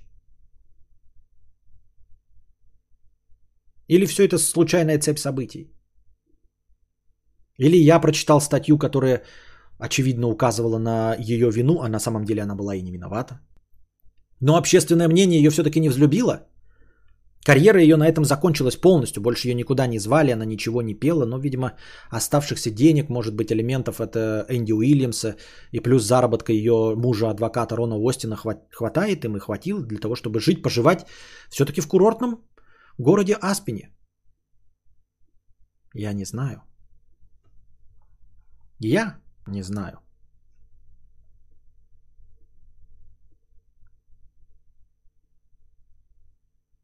А вы что думаете?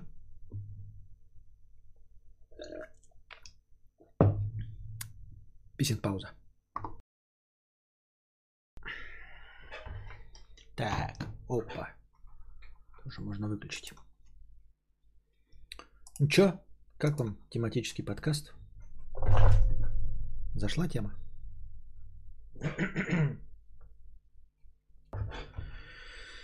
Так, так, так. За все время подкаста не было ни одного доната. Это хорошо. В межподкасте задонатили 720 рублей. Это плохо. Ужас и кошмар. Полиция ведет себя, будто работает первый день, выстрел в последний день, когда нужно было валить. Я думаю, что хоть история и мутная, но действительно 100% доказательной базы у нас нет. Да и в принципе мера пресечения выбирается исходя из общественной опасности преступника, она не так уж и опасна. Ну да, как мы понимаем, уже прошло 36 лет, и она больше ничего не совершала и ничего не делала, соответственно, как бы Допрос присяжный Мурло. Сейчас США ее бы тем более оправдали со всей этой СЖВ и правами угнетенных женщин. Срез общества же. Не знаю, может быть, может быть. Черное это черное, белое это белое, виновато по всем пунктам. Бывают такие люди, которые так себя поставят и всю правду вывернут и не подкопаешься. Слишком много совпадений. Может, и не стреляла, что за шантаж книгой родителей ее выставляет не в лучшем свете. Но за шантаж книгой родителей ее выставляет не в лучшем свете, да.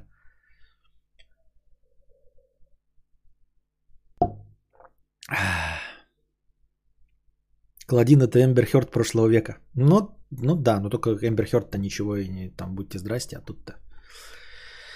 Александр Суравцев, 500 рублей. А, да, кстати, подождите, тут вижу, он Xiaomi пишет. Кадавр, мне 30 лет, я совратил 50-летнюю и поимел ее. Как считаешь, крут ли я? И дальше Вера С пишет. Да-да-да. Точная мысль. Смотрите, ребята, да? Мне 30 лет, я совратил 50-летнюю и поимел ее. Как считаешь, крут ли я? И совершенно справедливый вопрос напрашивается. Тебе 30, ей 50. Кто кого совратил? И кто кого поимел? Ты с чего решил, что это ты кого-то трахнул? А? Дорогой мой, понимаешь? 30 лет, это ты в самом соку. Как будто бы, знаете, это э, Галь Гадот говорит, что она трахнула а, э, Стива Бушеми. Нет, Галь Гадот, это не ты трахнула Стива Бушеми. Это Стив Бушеми тебя соблазнил и трахнул. Вот you talking about?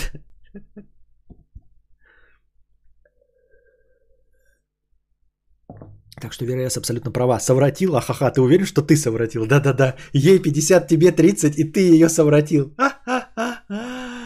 Ты такой смешной. Александр Суравцев, 500 рублей. Проиграл в чате кадавра. Заодно выкажу респект. Я тот ублюдок, который не считает нужным всегда включать поворотники. Но ты так часто об этом бубнил, что я пересмотрел взгляды. Теперь включаю даже в поле. Просьба теперь проклинать тех, кто в целом водит опасно. Может, после этого я стану приятным водителем? Да, не, ну понятное дело, что шашечники, говноеды и все, кто превышает скорость, тоже э, не очень хорошие люди. Недостойные. Вот э, обновление получил Гнусмос, обновляется.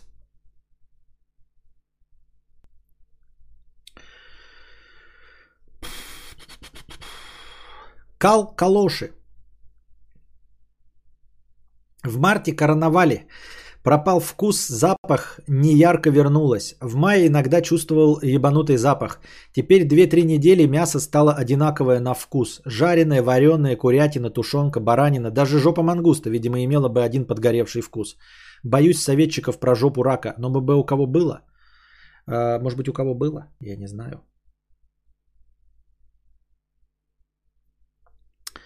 Лен Очка, 50 рублей. На запись эфира месячной давности. Расскажу свою историю тоже. У нас с супругом секс стабильно один раз в сутки, за редким исключением. На моей работе сменился график, и иногда секс приходилось переносить. И я решила, что будет охуенно снимать себя и скидывать мужу. В один момент увидела, что на меня смотрит коллега – Продолжения нет. В общем, это, видимо, конец сообщения. Ну, смотрит и смотрит. Ну и что? Пускай завидует. Пускай завидует, что ты скидаешь своему мужу. Что, я снимала себя мужу. Что ты там на работе нюдосы снимала? Ну и оригинально. Оригинально, конечно, но в целом, ну и что? Заметил коллега, как что? Как ты снимаешь себя на телефон и кому-то отсылаешь? И чего? Меня коллеги видели, как я в то, хожу в туалет, а потом оттуда воняло говной. Скорее всего, мои коллеги поняли, что я какаю.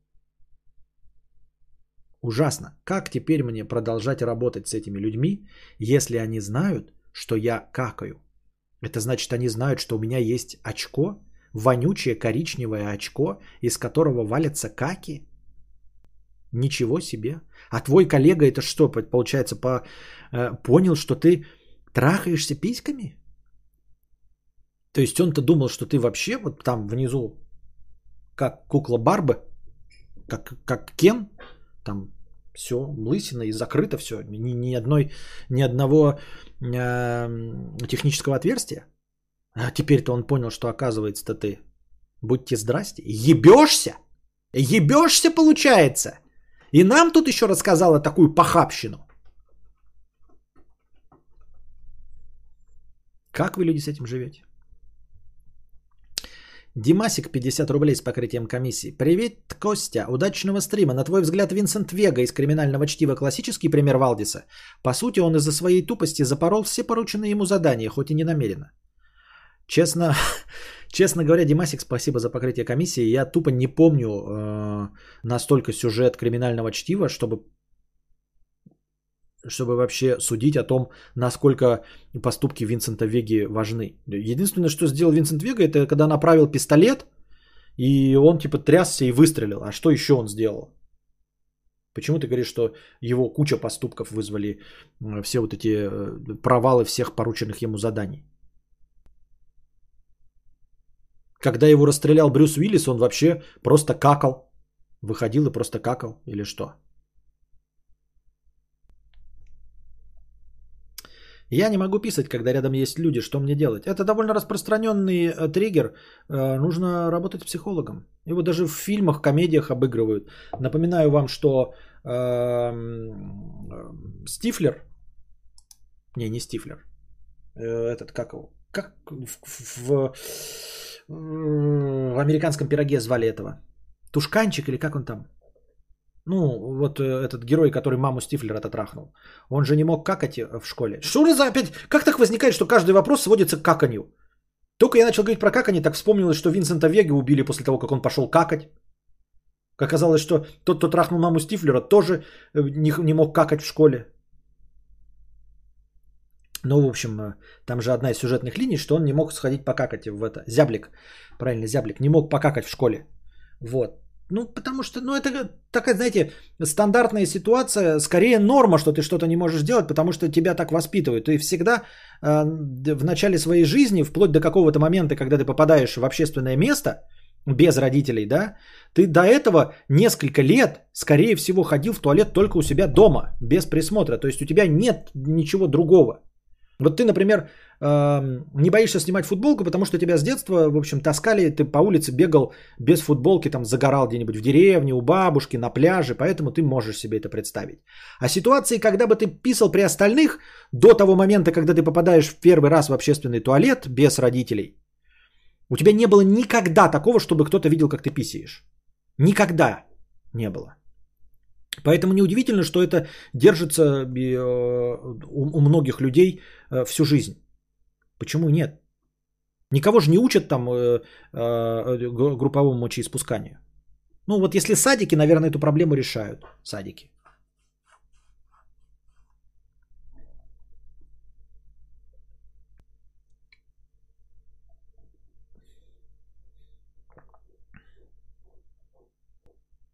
Митрофан 100 рублей. Спасибо с покрытием комиссии. Угол собаки 1000 рублей. 1000 рублей. Не тряси ногой. Интересная претензия. Как не трясти ногой? Как не трясти ногой? Да, я трясу ногой. Какие у нас новости-то на повестке еще есть? Да что ж ты будешь делать-то? Что, телефон обновился? Запустился? Работает? Не показывают там.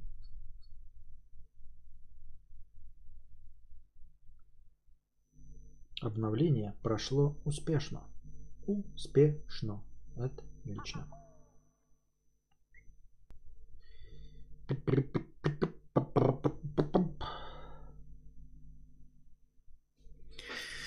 Мэри 50 рублей. У меня бабка до 80 лет в городе колупалась, а огород был не маленький. Потом перевезли в город, она во дворе полисадник разбила, цветы там сажала. Умерла в 96, только последний год уже сил не было ничего делать. А нынешние даже не могут грядочку прополоть. Костя, ты как садовод со стажем, в чем проблема? Вообще не понимаю, что это за претензия такая. Я не садовод со стажем, у меня тоже нет никаких сил ничего делать. Я не садовод нифига. Вот. И почему э, преподносится ну, садоводство, любительство как какое-то достижение? Ну вот твоя бабушка э, 89 лет колупалась в огороде, и в 96 э, колупалась в огороде. А будущие э, поколения людей в 89 лет будут играть в доту, потому что они любят играть в доту. Твоя бабушка любилась колупаться в огороде, любила колупаться в огороде. Это же никак не связано с трудолюбием или еще с чем-то. Это же просто любовь э, к какому-то занятию. Кто-то будет дрочить в свои 89 лет, потому что он очень любит дрочить. Кто-то будет играть в доту, потому что он очень любит доту. А кто-то занимается садоводством, потому что он очень любит садоводство. Она занималась тем, э, что любила делать. Вот. Просто ее любовь ее любимое занятие, оно ну, имеет э, э, трудолюбивый образ. А игра в доту кажется просиранием времени. Хотя значимость того и другого одинакова абсолютно. Для человечества, для всех кого угодно. С этих цветов и красивого полисадника и огорода, в общем, столько же дохода, сколько от игры э, в танки или в доту. Я так думаю, мне так кажется. В некоторых португальских публичных домах бывает бесплатный секс, но публично, на сцене. И все мамкины ебаки-террористы сразу куда-то пропадают. Вот оно что, как интересно в Португалии. А почему, как бы, ебака-террорист, это же не значит, что ты любишь принародно вытаскивать свой 7-сантиметровый болт.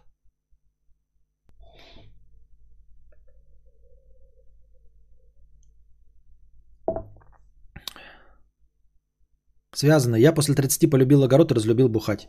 Ну, я бухать, допустим, тоже разлюбил, потому что это для здоровья не очень, а огород не полюбил. Вот мне 37, я ничего не полюбил.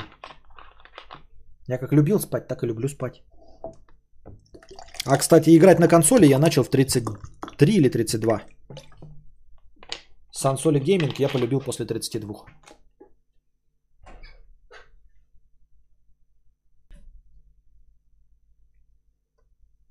Я так думаю, мне так кажется. Так, что там? Хотел у вас спросить, я замечал или уже один раз спрашивал, не помню.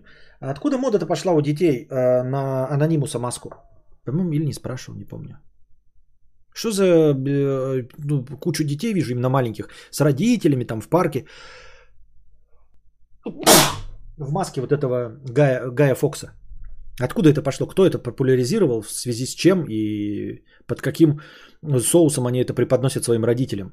Как они говорят, типа, купи мне маску Гая Фокса, а родители видели фильм Ви, значит, Вендетта, и такие, «А, да, звучит здраво. Костя, для убийств летучих и ползучих тварей купи электрическую мухобойку. Выглядит как ракетка, убивает со страшным треском и воняет сжёными волосами. Прикольная штука. Да у меня такая была. Ну, типа, зачем? Я могу этой убить, обычной. А можно купить, но что-то как-то... И у меня была в этом, в, в Шри, на Шри-Ланке такие у нас только были. Из ТикТока. Да понятно, что из ТикТока. А что в ТикТоке? Как это преподносится в ТикТоке-то? Тиктокеры запустили, не знаю, что оно вообще обозначает. Но запустили-то что? Под какие... Как они запустили? Что просто надевайте эту маску. Да, такие, бля, вот тебе на маску.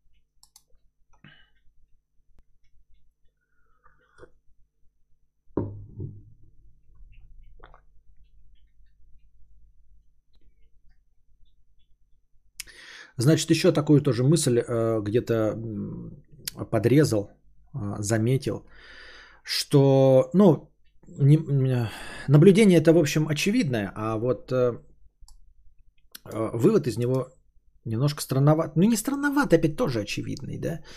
А, почему мужчины а, так падки на женское внимание – Почему выходит, вот я сколько раз сценку отыгрывал, да, что ты сидишь где-нибудь в автобусе и только на себе поймал взгляд женщины. Ну, вот, что она не тупит в пол, а вот на тебя мимо проскочил, и ты уже думаешь, что она тебя хочет. Вот, откуда это так пошло? Потому что мужчины не избалованы женским вниманием вообще абсолютно. Вот и получается, что э, сегодня кто-то... Э, нет, или подождите. Ну, короче, Мужчины не избалованы женским вниманием настолько, что простое, просто женский комплимент воспринимается как э, подкатывание ласт. То есть, э, ну, сложилось, естественно, в нашем, возможно, консервативно-патриархальном обществе так, что мужчина должен проявлять инициативу, делать первый шаг, но это все привело к тому, что Э, в современных отношениях, когда ты, например, вообще не чувствуешь каких-то там половозрелых влечений, женщина не может просто так сделать комплимент. То есть она может, но он обязательно будет превратно воспринят. И когда женщина вот просто тебе улыбается, то есть это настолько нестандартное событие, просто улыбка от женщины в твою сторону, да, вот она смотрит на тебя и улыбается, что ты воспринимаешь это как интерес, ну, то есть вызывает в тебе, э, как бы тебе сказать, вызывает у тебя э, интерес по умолчанию, даже если тебе это не надо. Но это вот как э, деньги, нам же никто их не дает просто так, на халяву. Поэтому если тебе дадут 500 рублей, вот идешь на улице, тебе дают 500 рублей, ты сначала протянешь, потом уже будешь узнавать, за что 500 рублей, наебали тебе или нет. Ну вот это вот э, первая мошенническая схема, да, когда ты видишь кошелек, ты за него тянешь, потому что я не могу позволить себе не, опусть, ну, не нагнуться и не взять кошелек.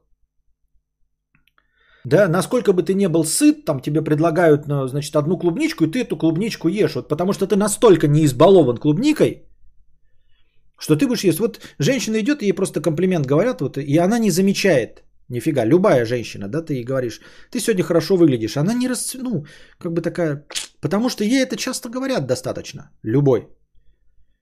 Но стоит женщине сделать комплимент тебе, даже если ты женат и влюблен, то ты все равно вызываешь от, ну, э, у тебя взаимный интерес, потому что ты ну, не можешь как бы не воспользоваться этим шансом, потому что он настолько редок. Понимаете? Почему так получается, что вот, ой, э, там мой парень, он с какой-то телкой флиртует. Она подошла и сказала там, классная футболка. И ты такой, Да, у меня есть э, э, любимая женщина, я хочу с ней трахаться, но я...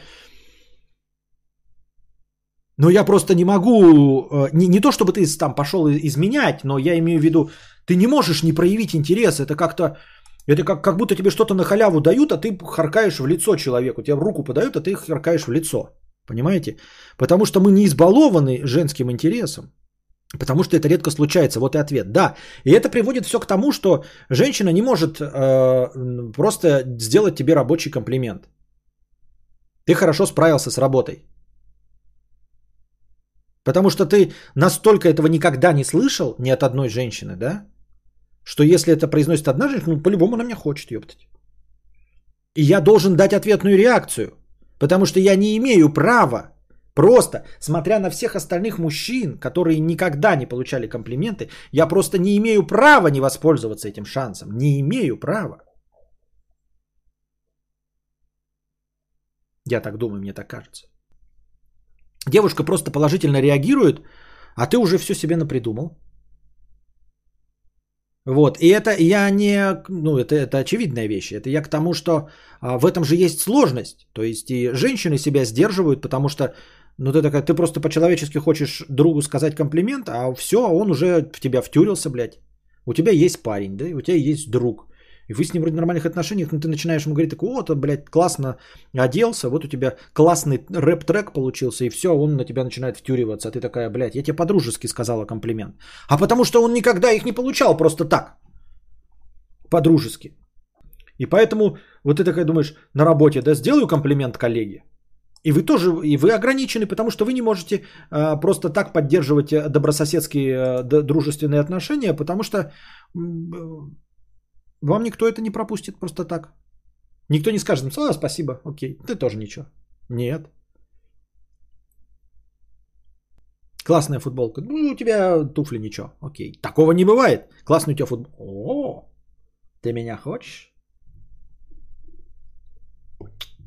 Я просто футболка прикольная. Да, футболка прикольная. Пошли за гаражи? Да ты только что э, э, трахался с порноактрисой, в которую влюбился. Да, но я не могу э, э, упустить этот шанс.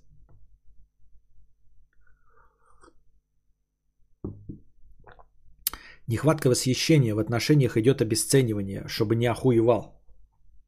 Ну да, и поэтому женщины говорят такое еще... Да, это замкнутый круг, и, и становится еще хуже. От характера зависит. Кто-то заморачивается, кто-то нет. Мужчины, красавчики, получают много комплиментов и насрать им на это. Все избирательно. Мы реагируем на те комплименты, которые нам важны. Интересное замечание, да. Я потому что действительно, я не мужчина-красавчик, поэтому я описал только одну сторону, да. То есть Э, возможно, мужчины получают действительно красивые, но тогда мы возвращаемся к той самой ситуации, когда 80% женщин предпочитают 20% самых топовых мужчин от 8 до 10. Возможно, эти мужчины купаются в женских комплиментах, и их просто так не смутишь этим. Их не смутишь ни комплиментом, как они хорошо выглядят, и даже комплиментом вроде «ты так хорошо выглядишь, пойду и возьму тебе за щеку за гаражами», ты такой «дурашка». Ты тоже ничего выглядишь, да-да-да. Нет, нет, ты прекрасно, прикиньте, да, вы, вы Райан Гослинг, да, и она такая, я готова взять у тебя прямо сейчас за гаражами, ты самый красивый в мире, ты самый красивый в мире мужчина, я хочу тебя и буду хотеть тебя всю свою жизнь, хочу отражать от тебя детей, хочу мыть тебе ноги, хочу вылизывать твои яйца, хочу сама брить тебе очко. Спасибо, спасибо, спасибо. Мама слышала, да? Ты тоже хорошо выглядишь, да, да. Так вот, новый Мустанг, он совсем не car. Ты что, не понял? Я готова на все, я готова на тройнички, я готова на любые виды секса, на любые извращения, даже если ты измажешь меня своим говном прямо здесь, принародно сейчас. Да спасибо, я понял, что ты. Спасибо. Спасибо, я понял. Вот современные маслкары это не маслкары. Это раньше в них стояли движки V8, э, да, V12. Это car, это когда в обычную э, машину, ну, легковую, ставят мотор от э, тепловоза.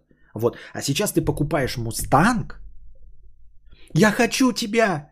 Я хочу тебя! Ты самый красивый! Я больше никого никогда не полюблю! Спасибо, да что ты заладила ты? Ну, ну иди, это, принеси пивка еще. А сейчас ставят, и прикиньте, в новые маслкары, которые вы здесь купишь, в них ставят, блядь, движок 170 лошадиных сил. Ну что это, какой это маслкар? Он только выглядит как мустанг. Понятно? Да я понял тебя, да. Спасибо, да. Да я знаю. Мне вон, вон на входе это сказала официантка. Я не знаю, вон. И барменша мне это сказала. Я знаю. Да, да. Ну вот. И поэтому современно покупать car вообще без смысла. Он и не car, в общем-то. Это просто, блядь, двухдверка. Понимаешь?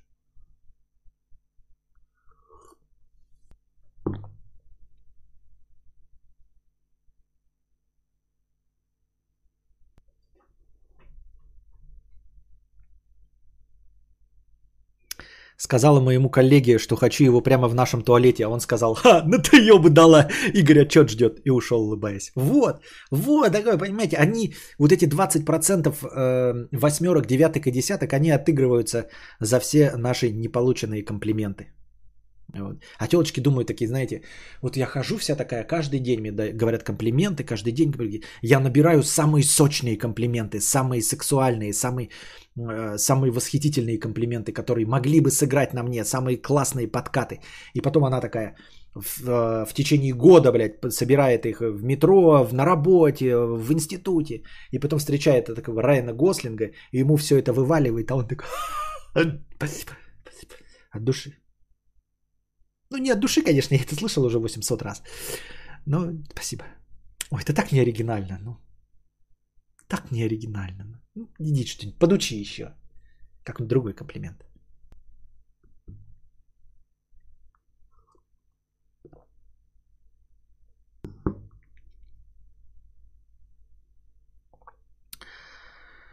Очень интересно. Ага.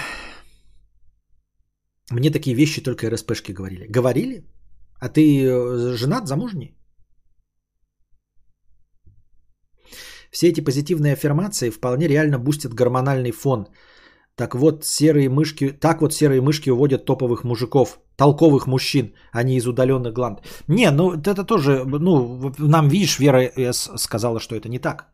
Что, как, как, как это может бустить гормональный фон, если ты постоянно э, эти комплименты слышишь? Если ты красавец, ты эти комплименты слышишь, и это никак твой гормональный фон не меняет, и поэтому никакая серая мышка тебя не захомутает только благодаря комплиментам. Если ты каждый день слышишь, что ты Райан Гослинг, то тебе все равно.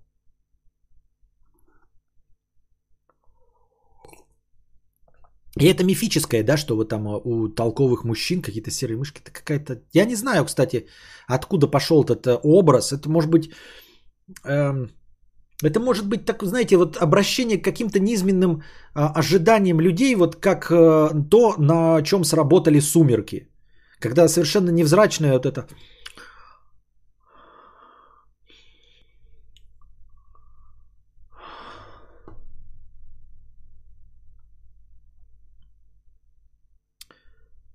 Кристин Стюарт.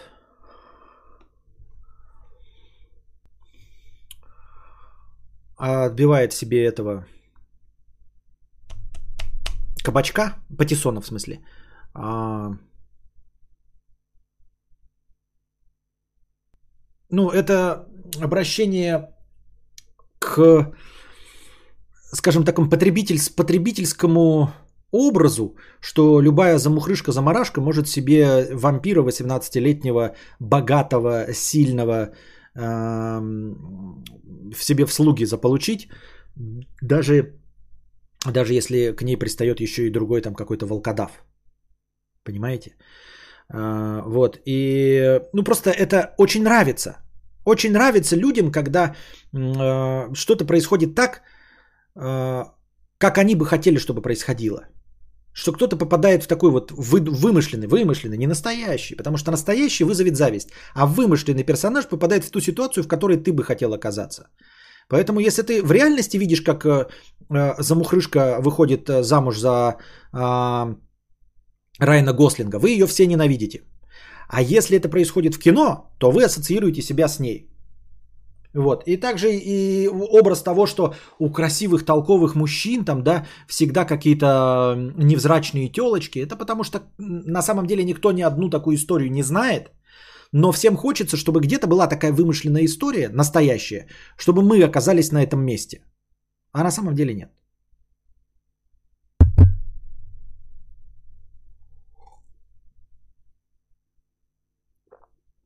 Мне так смешно каждый раз, когда кто-то смотрит с отставанием в развитии и что-то пишет в чат прямого эфира. Почему мышка может увести, если совсем там в колени бросится и, и в беде поможет? Всякое... Нет, ну это, вот это расчет не о том. Конечно, если Райан Гослинг там обездвижится, и э, она единственная, кто будет катать его на его инвалидной коляске, то он и в нее влюбится. Это, конечно, ну это, не, это же не описание реальной ситуации. Это не то, что может быть статистически значимо.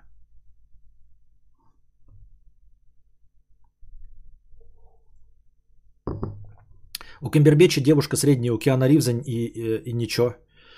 Ну я не знаю, как вы смотрите, но Камбербич ебаный урод, блядь. Он же выродок. Ну, и в хорошем смысле, но он же вырожденец. Вы когда... Я, ну что, вы в первый раз, когда смотрели на Камбербеча, у вас э, не было тут... Все же так увидели. Так, что? Холмс. Боже мой. И как... А что, это э, толерантность дошла до того, что жертвы аборта. Дети инцеста теперь в кино снимаются?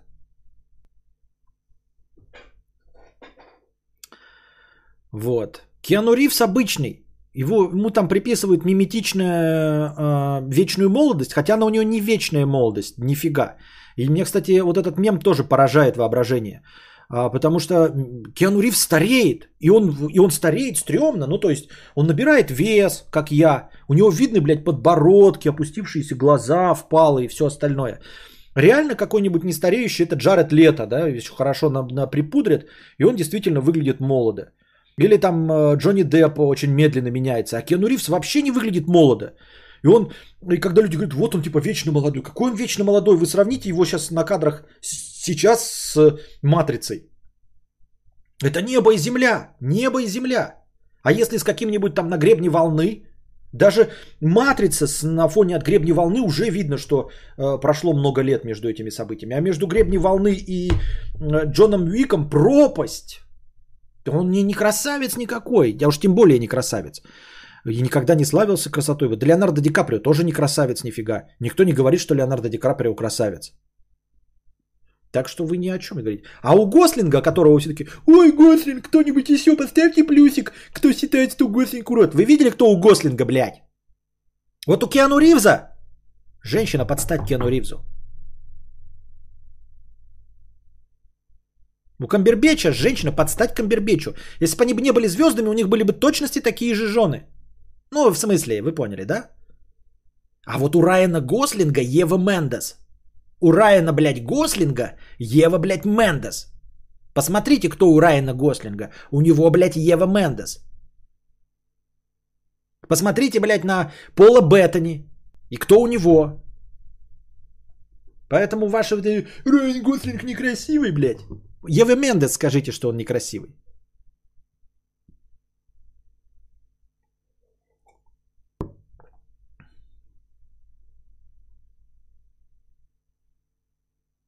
Холмс, наоборот, милашка же. У тебя просто нет вкуса.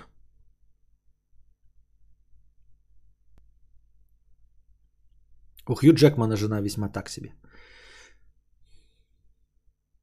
Ну, если так говорить, то, например, Эммануэль Макрон тоже э, симпатичный мужчина. Но бывает, что бывает. Там, кстати, дело не в красоте, а скорее, а в каких-то триггерах по возрасту. По мне Пол Беттани недалеко от Камбербеча ушел. Да нихуя себе. А Брэд Питт? А что Брэд Питт? У Брэда Питта была, блядь, Дженнифер Анистон. У Брэд Питта была Анджелина, ебать ее в сраку Джоли. Что не так? У Брэда Питта все ок.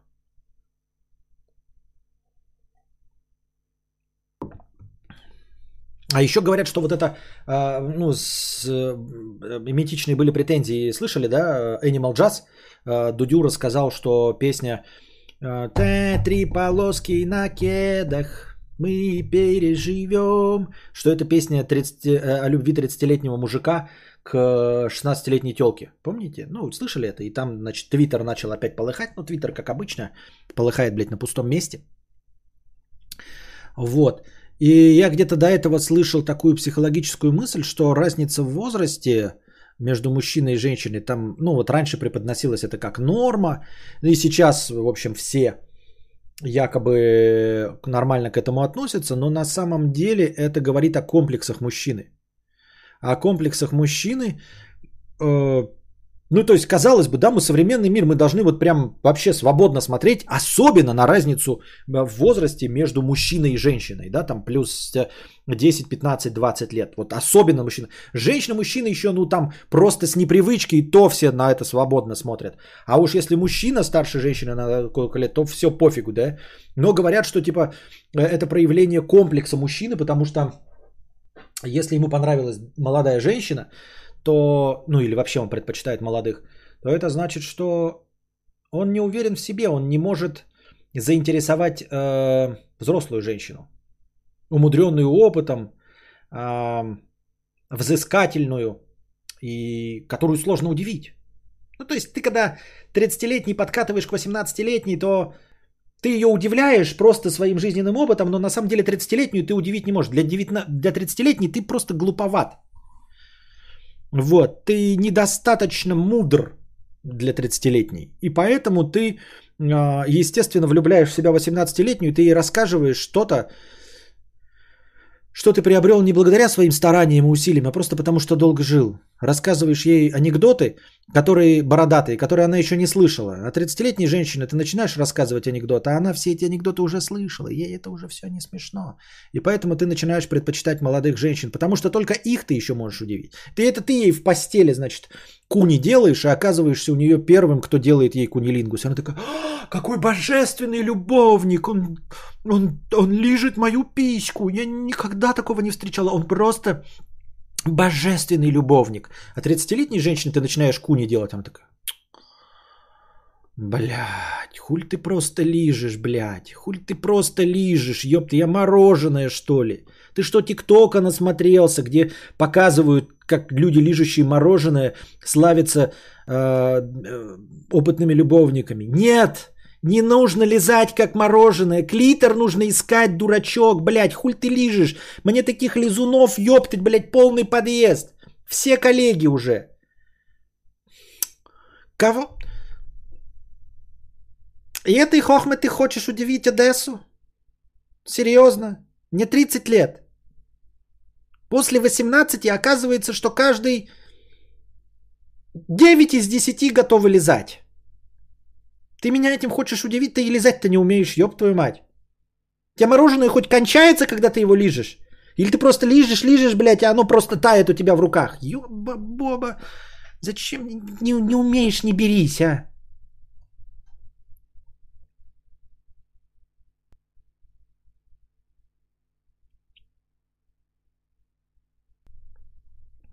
Господи, зашел будто не в чат кадаврианцев. Мотоцикл у них должен быть. Мотоцикл, а не Ева Мендес.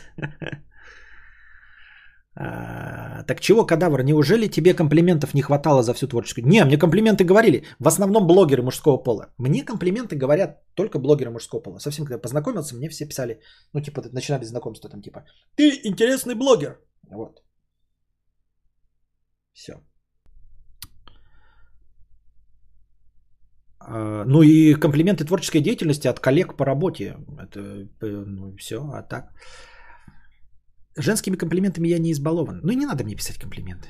Мне женские комплименты. Тоже вот это, блядь, смущение какое-то, что вот ты сейчас напишешь, Константин, ты красивый или, блядь, ты интересный. И что мне, блядь, с этим фактом делать? Хуя мне это надо? Я же буду думать, что ты сидишь и дрочишь на меня. Такой, и сразу такой, блядь, это она там сидит где-то по другую сторону экрана и теребит фасолинку на меня.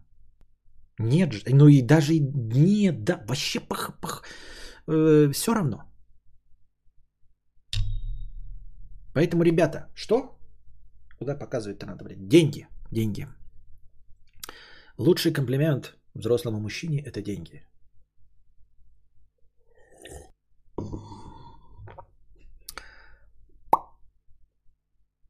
Гослинга тоже э, только мужики хвалят за красоту от девушек. Я не, слыш... не слышал, чтобы кто-то обожал. А я слышал. А я слышал. От своих взрослых э... товарищей женского пола.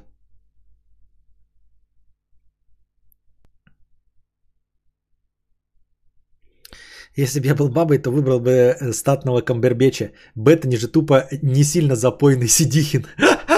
Нихуя себе. Пирс Броснан тоже ББВ.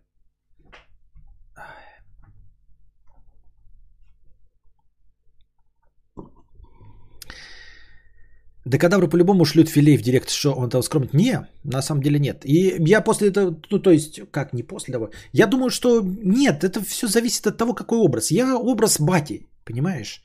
В этом нет ничего плохого. Я хотелось бы, чтобы э, у меня теперь главная задача, что если вы меня оцениваете как батю, который сидит на кухне и под э, водочку рассказывает там какую-то хуйню, хотелось бы, чтобы вы еще, э, как будто бы вы успешные дети, э, спонсировали старого батю и содержали его.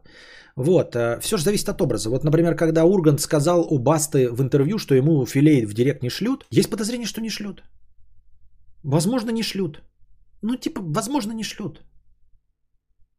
Ну, конечно, шлют, потому что чисто статистически, да, скорее всего, кто-то шлет, но этого может быть настолько пренебрежительно мало, что это просто, ну, какие-то ошибки. Ну, типа, ну, какие-то совсем уж э, женщины, которые не видят э, ни образа, ничего, и могут слать филей. Просто это, ну, это такого уровня ошибки, что она кому-то другому хотела послать, а нечаянно Урганту послала, понимаете?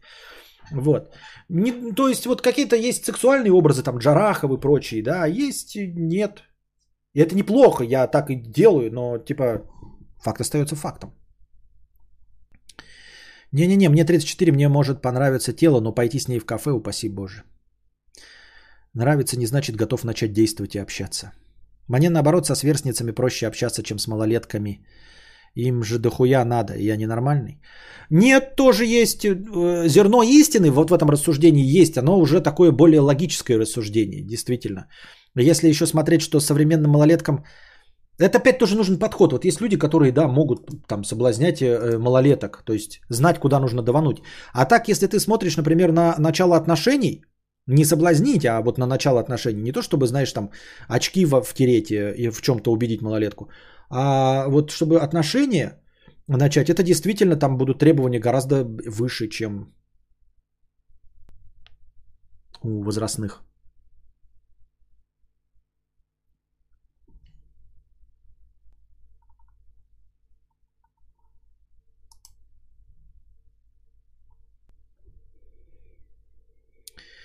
Так.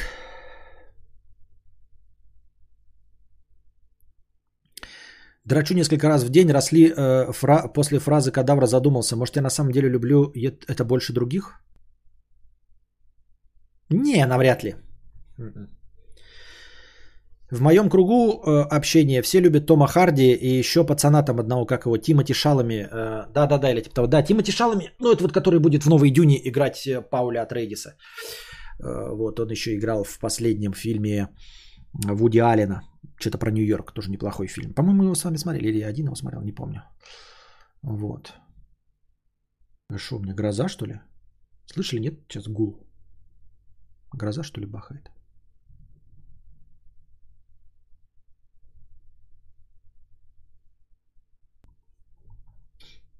Да? Гроза?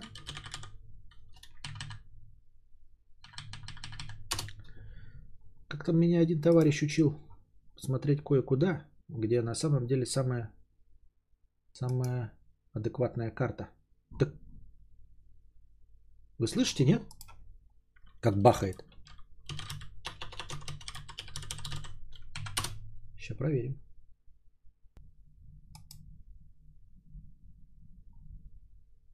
Гудит? Что, нету ничего? Нет, ничего не должно быть. Вот показывает, что нет ничего. Там гроза. Но оно далеко. Далеко. Кило... Нет, от меня еще далеко. Километров 40-50 от меня. А я уже слышу. Непонятно. А ветер куда дует? Ветер с моря дует, ветер с моря. А ветер от меня дует. Слышите, нет?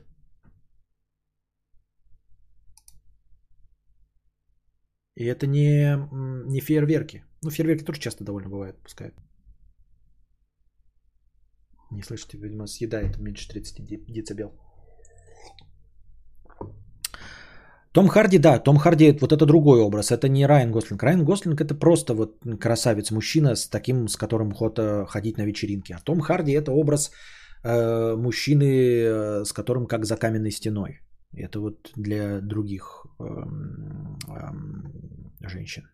А вам тоже слали видео в директ, как на ваше фото в телефон кончают и размазывают по экрану?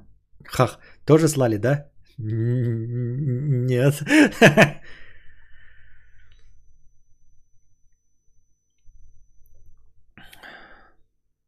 Когда новая лекция? Никогда, Александр.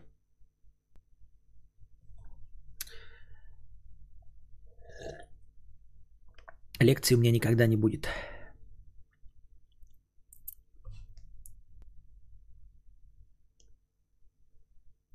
Прикол, как тяжело Джарахову с бабами и с его ростом.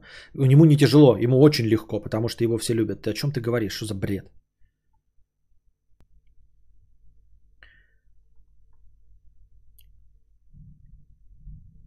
У Гослинга же глаза на разном уровне. И чё? Есть другой человек, у которого вообще глаза на разном уровне. Его смотрят и считают красавцем. Кто-то же считает, блядь, мини-купера красавцем. Как его зовут-то, блядь, мини-купер? Я все время помню, что мини-купера, а как его зовут-то? Купер. Имя? Имя у Купера как? Вот он же тоже считается красавцем. На него смех и грех. У него прям троллоло фейс вот этот. И глаза на разном уровне. Я уже просто подготовил листочек с ручкой, готов записывать. Александр, отматывай на начало сегодняшнего подкаста. Полтора часа тематического Брэдли. Сегодня был тематический подкаст. Александр, перематывай на начало стрима. С самого начала стрима полтора часа был тематический подкаст.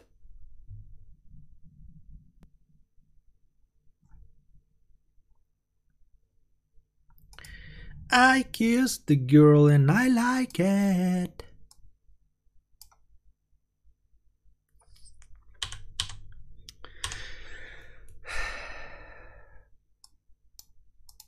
Шелдон Купер. Ага, Кейси Нестат. Так, а значит, что у нас еще сегодня? Сегодня у нас... Грохочет, слушай, а? Что грохочет? Сегодня у нас э, совершенно без подготовки, без всяких сливов, без инсайдерской информации. Во всяком случае, я этого не видел. А сейчас, э, значит, в топе новостей на игровом портале DTF наверняка висит новость о том, что Steam и Габен и компания Valve представила портативный игровой ПК Steam Deck. Я уже заманался с этими названиями. У меня уже есть Stream Deck. И если я уберу отсюда одну букву R, то получится Steam Deck. Это, в общем, такой себе ПК Steam вариант э, Nintendo Switch. Вот. А, в странах первой волны он поступит в продажу в декабре 2021 года. Информация о том, что Valve работает над подобным устройством, появилась в сети за полтора месяца. Да, я об этом не слышал, и здесь никто об этом не писал. Значит, такие подробности. Стоимость от 399 э, долларов, но это 30 тысяч рублей. Понятное дело, что наш ценник будет отличаться. И это за самую э, низкопамятную версию. В общем, э, версии будут отличаться только объемом памяти. 64, что там, 256 и 512. Самая дешевая 64 гигабайтная версия будет стоить 399 долларов. Вот. Эм, на Steam Deck будут доступны все игры из библиотеки Steam. Достаточно только войти в аккаунт. В общем, играете в своего устройства Steam. А, будут остальные функции, там список друзей, чаты, магазин, облачные сохранения. Хуйня нахуй, ненужная на самом деле. А, работает на специально адаптированной версии SteamOS 3.0. Включает слой совместимости Proton. За счет него играм, скорее всего, не потребуется портирование. То есть даже специальных версий не надо будет создавать просто. Но, в общем, по сути дела, когда говоришь, что это портативка, на самом деле это портатив... не портативная консоль, для которой специально надо разрабатывать, а скорее это портативный ПК а, с довольно стандартными внутренним железом. Устройство оснащено гибридным процессором AMD, а, микроархитектуры Zen 2 и RDNA 2. Вот это RDNA 2, это что-то там с графикой связано. Насколько я помню, все время были терки и гундеж в сети по поводу того, что не настоящая RDNA 2 в консолях э, нового поколения, а тут RDNA 2 уже на старте объявлен. А, центральный процессор работает на частоте 2,4-3,5 ГГц. Графически 1.0, 1.6 ГГц. 16 гигабайт оперативки. LD, LPDDR5. А, разрешение экрана 1280 на 800. В общем, недалеко ушли от 720p э, свеча. Яркость 400 НТ и а, частота обновления 60 Гц. Понятное дело, что экран слабое место, ну и как и самые большие претензии к Nintendo, а в общем-то все это завязано, естественно, на потреблении экрана. А, низкое разрешение и у Nintendo Switch, и вот у, видимо, у этой портативной консоли прежде всего завязано на том, что экран, э, в зависимости от того, что он будет показывать, будет больше жрать. Чем больше разрешение, тем больше жрется лепездричество. Поэтому вот такой все время компромисс находится. Ну и поскольку экран маленький, ну это же вам небольшой монитор-то, э, производители портативок считают, что играть можно и на 720p. Вот. Оснащен USB Type-C, аудиоразъем 3,5 мм, Bluetooth 5.0, Wi-Fi, приблизительный вес устройства 669 грамм. Да хуя, сколько Switch весит? Кто-нибудь напомнит, может быть, тех характеристики? 669 грамм, это почти 700 грамм, ёб твою мать. 700 грамм, а это почти килограмм, если так уж по-честному, да, сказать. Тяжелая дура, блядь, тяжелая. Толщина, видимо, в самом толстом месте, ну, там размеры размерами, это все хуйня. 298 на 117 на 49. 298 – это классический размер в э, ширину листа А4, в длину точнее, да. Классический формат А4 – это 298 на 210, э, если мне память не изменяет. Это значит, что по длине Switch полностью совпадает с А4. А это довольно большой, да, оказывается. Я ж не путаю, А4 290... А, 200... 297 весит Switch. Это больше, чем в два раза. Более чем в два раза. Чертилы здесь есть? Напомните мне. А4 298 на 210? Вот, если да, то... Ну, если даже нет, то почти полностью совпадает с э, листом А4 по длине. Представьте себе А4. Но это... Ну, теперь-то вы слышите?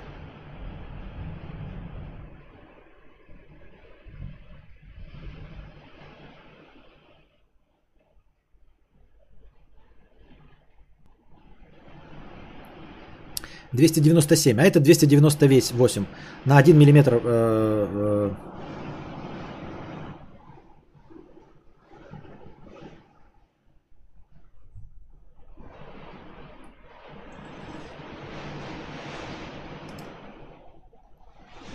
А вот и обновилась карта. Только что показывала, что здесь ничего нет, а теперь... А, нет, подождите. Нет, осадки. Только что обновилась. Вот только что не было, и вот пришла. Да, и гроза. И прям что на мне? Ёба-боба, это только начало. Судя по карте, это только начало. Ща меня так, я надо вспомнить, блядь, ничего на улице не лежит.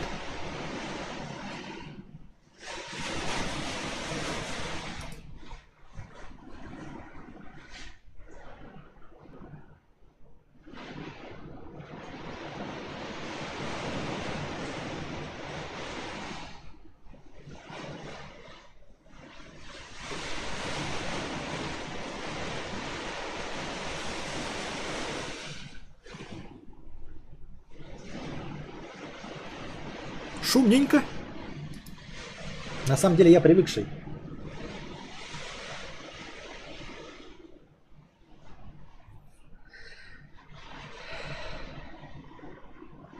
Это вот такая вот звукоизоляция здесь. Просто у нас никогда не было стрима непосредственно во время дождя. Он уже был такой, сильнее. Это на самом деле не сильно большой шум.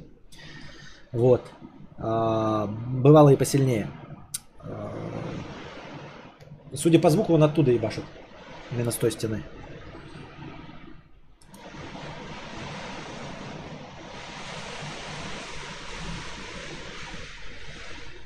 Горизонтальный дождь идет, что ли?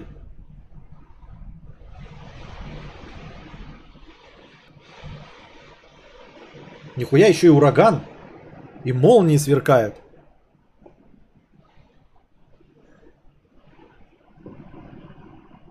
Лежим, шумим. Так, что, точно меня на улице ничего не оставлено?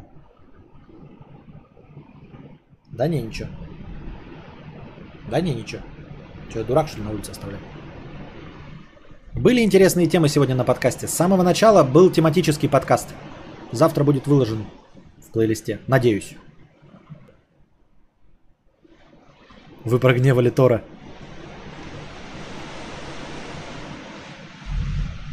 Бабах.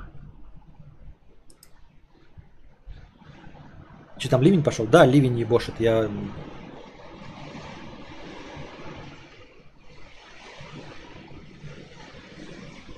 Я могу вам показать камеру видеонаблюдения. Тут просто полос полосы вот так вот на камере видеонаблюдения. Выключай телевизор, а то молнию. Может, кстати, ударить в провода. Может. Может. Все может быть. Все может быть. Ну, блядь, если сейчас резко отъедем, то не знаю. Не знаю.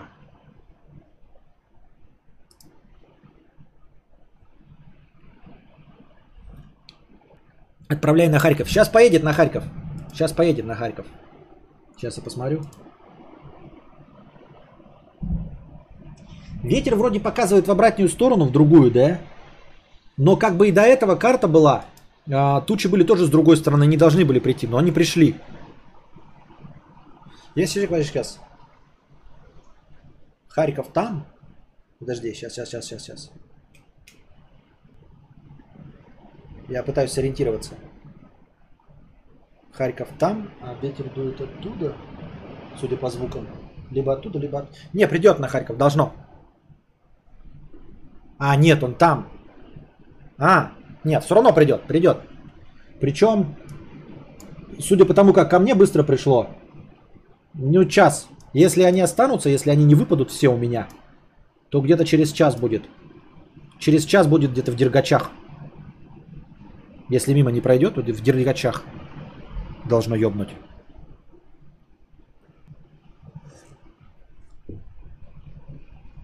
Ах.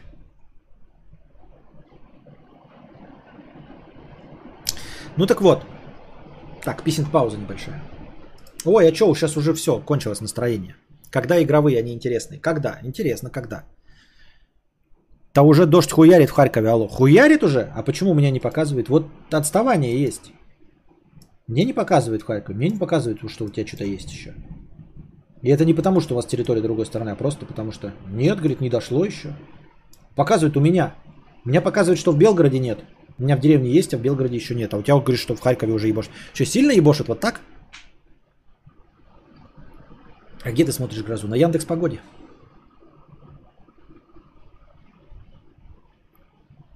Палец смочи и поймешь, куда ветер дует. Сейчас пойду помочу на, помочусь на палец. Ай. Игровые интересные, но никто на них не донатит. Итак, отдельно в продажу, в отличие от свеча основного, не лайта, а основного, отдельно в продажу поступит док-станция с портами для периферийных устройств и подключения к ТВ, а также интернету по кабелю. А, Значит, 64-гигабайтная 399 долларов, 256 гигов 529 долларов и 512 гигов 649 долларов. А, вот. В декабре 2021 года продажи начнутся в США, Канаде, Великобритании, странах ЕС. Позже список регионов э, расширит.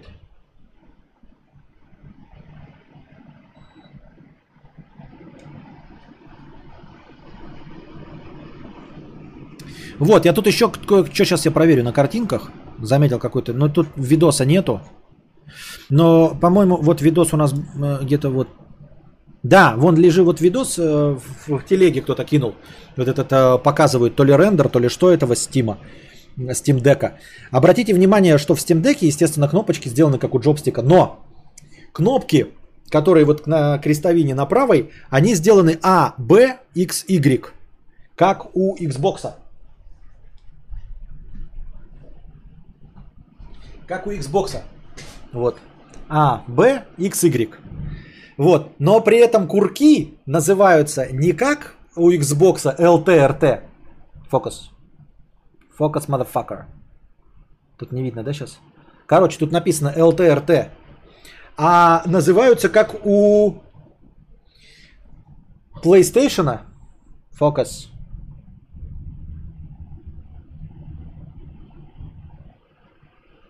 Где у меня точка фокуса-то, блядь? Куда направо? Вот. А называются L1 R1. То есть вот эти кнопки взяты от Xbox, а курки взяты от Sony. Что с людьми не так?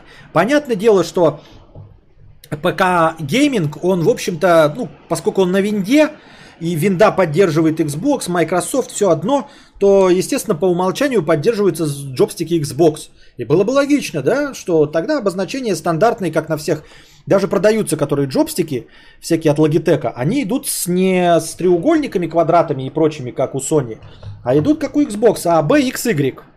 Ну и логично тогда LT, э, LTLB, RTRB. Вот. А мы, я вижу на, на видосе, что там очевидно написано R1, R2 и L1, L2. Зачем? Почему вы так сделали? То есть я такой, я играю на Xbox, хочу себе купить портативную консоль для ПКшных игр под Microsoft, под винду. И такой А, Б, и потом мне такие пишут L1, R1.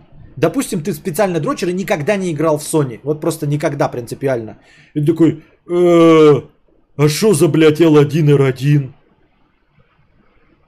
Если ты никогда не играл наоборот, ты такой купил себе Switch, такой, о, R1, L1, как непривычно. Чё за, блядь, А, Б, X, Y? Что с людьми не так? Зачем они так смешали? Непонятно. Непонятно. Но весело, весело. Выглядит лучше, чем Switch. По крайней мере, вот на этих рендерах. Большой, конечно. Ну, то есть, вот это вот, э, судя по картинка, часть, которая не экран, да, экран-то вот такой, а вот эта вот ши- под джойстики, она гораздо шире, чем у свеча. У свеча как бы основная часть экран. И вот это вот вспомогательные сбоку, такие вот эти хуёвенькие, небольшие джойконы представляющиеся. А здесь вот это пространство джойконов, оно явно широкое, прям явно ширше, чем у этого. Я сейчас картинку въебнем. Копировать URL картинки. О, блядь. Вот, смотрите, да? Обратите внимание, вот эти джойконы. Ну, то есть понятно, что она цельная, она не, не, джойконы не отделяются. Но посмотрите, какая, какие они огромные. И э, эти курки, э, не курки, а вот как называются, я забыл.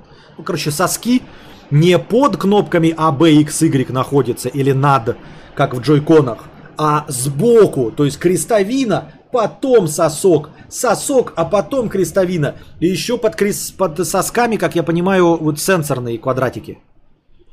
Интересно, интересно. Хочу ли я себе? Конечно хочу. Нужна ли она мне? Нахуй не нужна.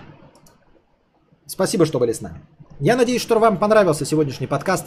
Приходите и донатьте завтра, чтобы следующий подкаст продлился дольше. Потому что сейчас подкаст продлился совсем недолго. Только благодаря одному донату, который весь был потрачен на что?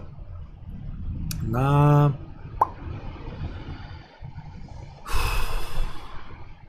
На лекцию. Вон Слава накинул, конечно, еще 5 евро, но эти 5 евро просто позволят нам 5 на 9 э, 45 просто не в таком большом минусе оказаться.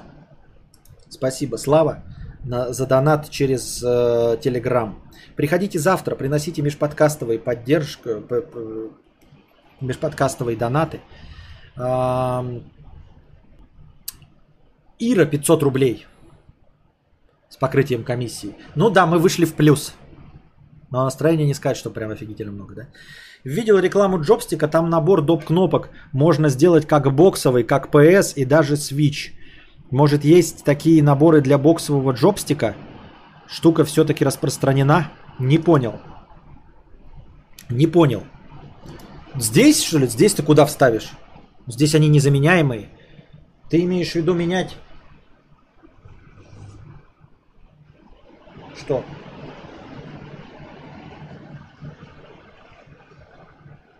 Лицо не совпадает.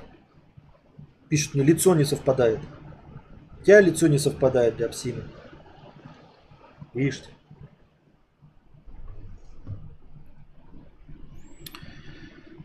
Ну, давайте на писинг-паузу сходим, потом продолжим разговор. Я сейчас поставлю на паузу эту. Навряд ли кто-нибудь за писинг-паузу что-нибудь накинет, конечно.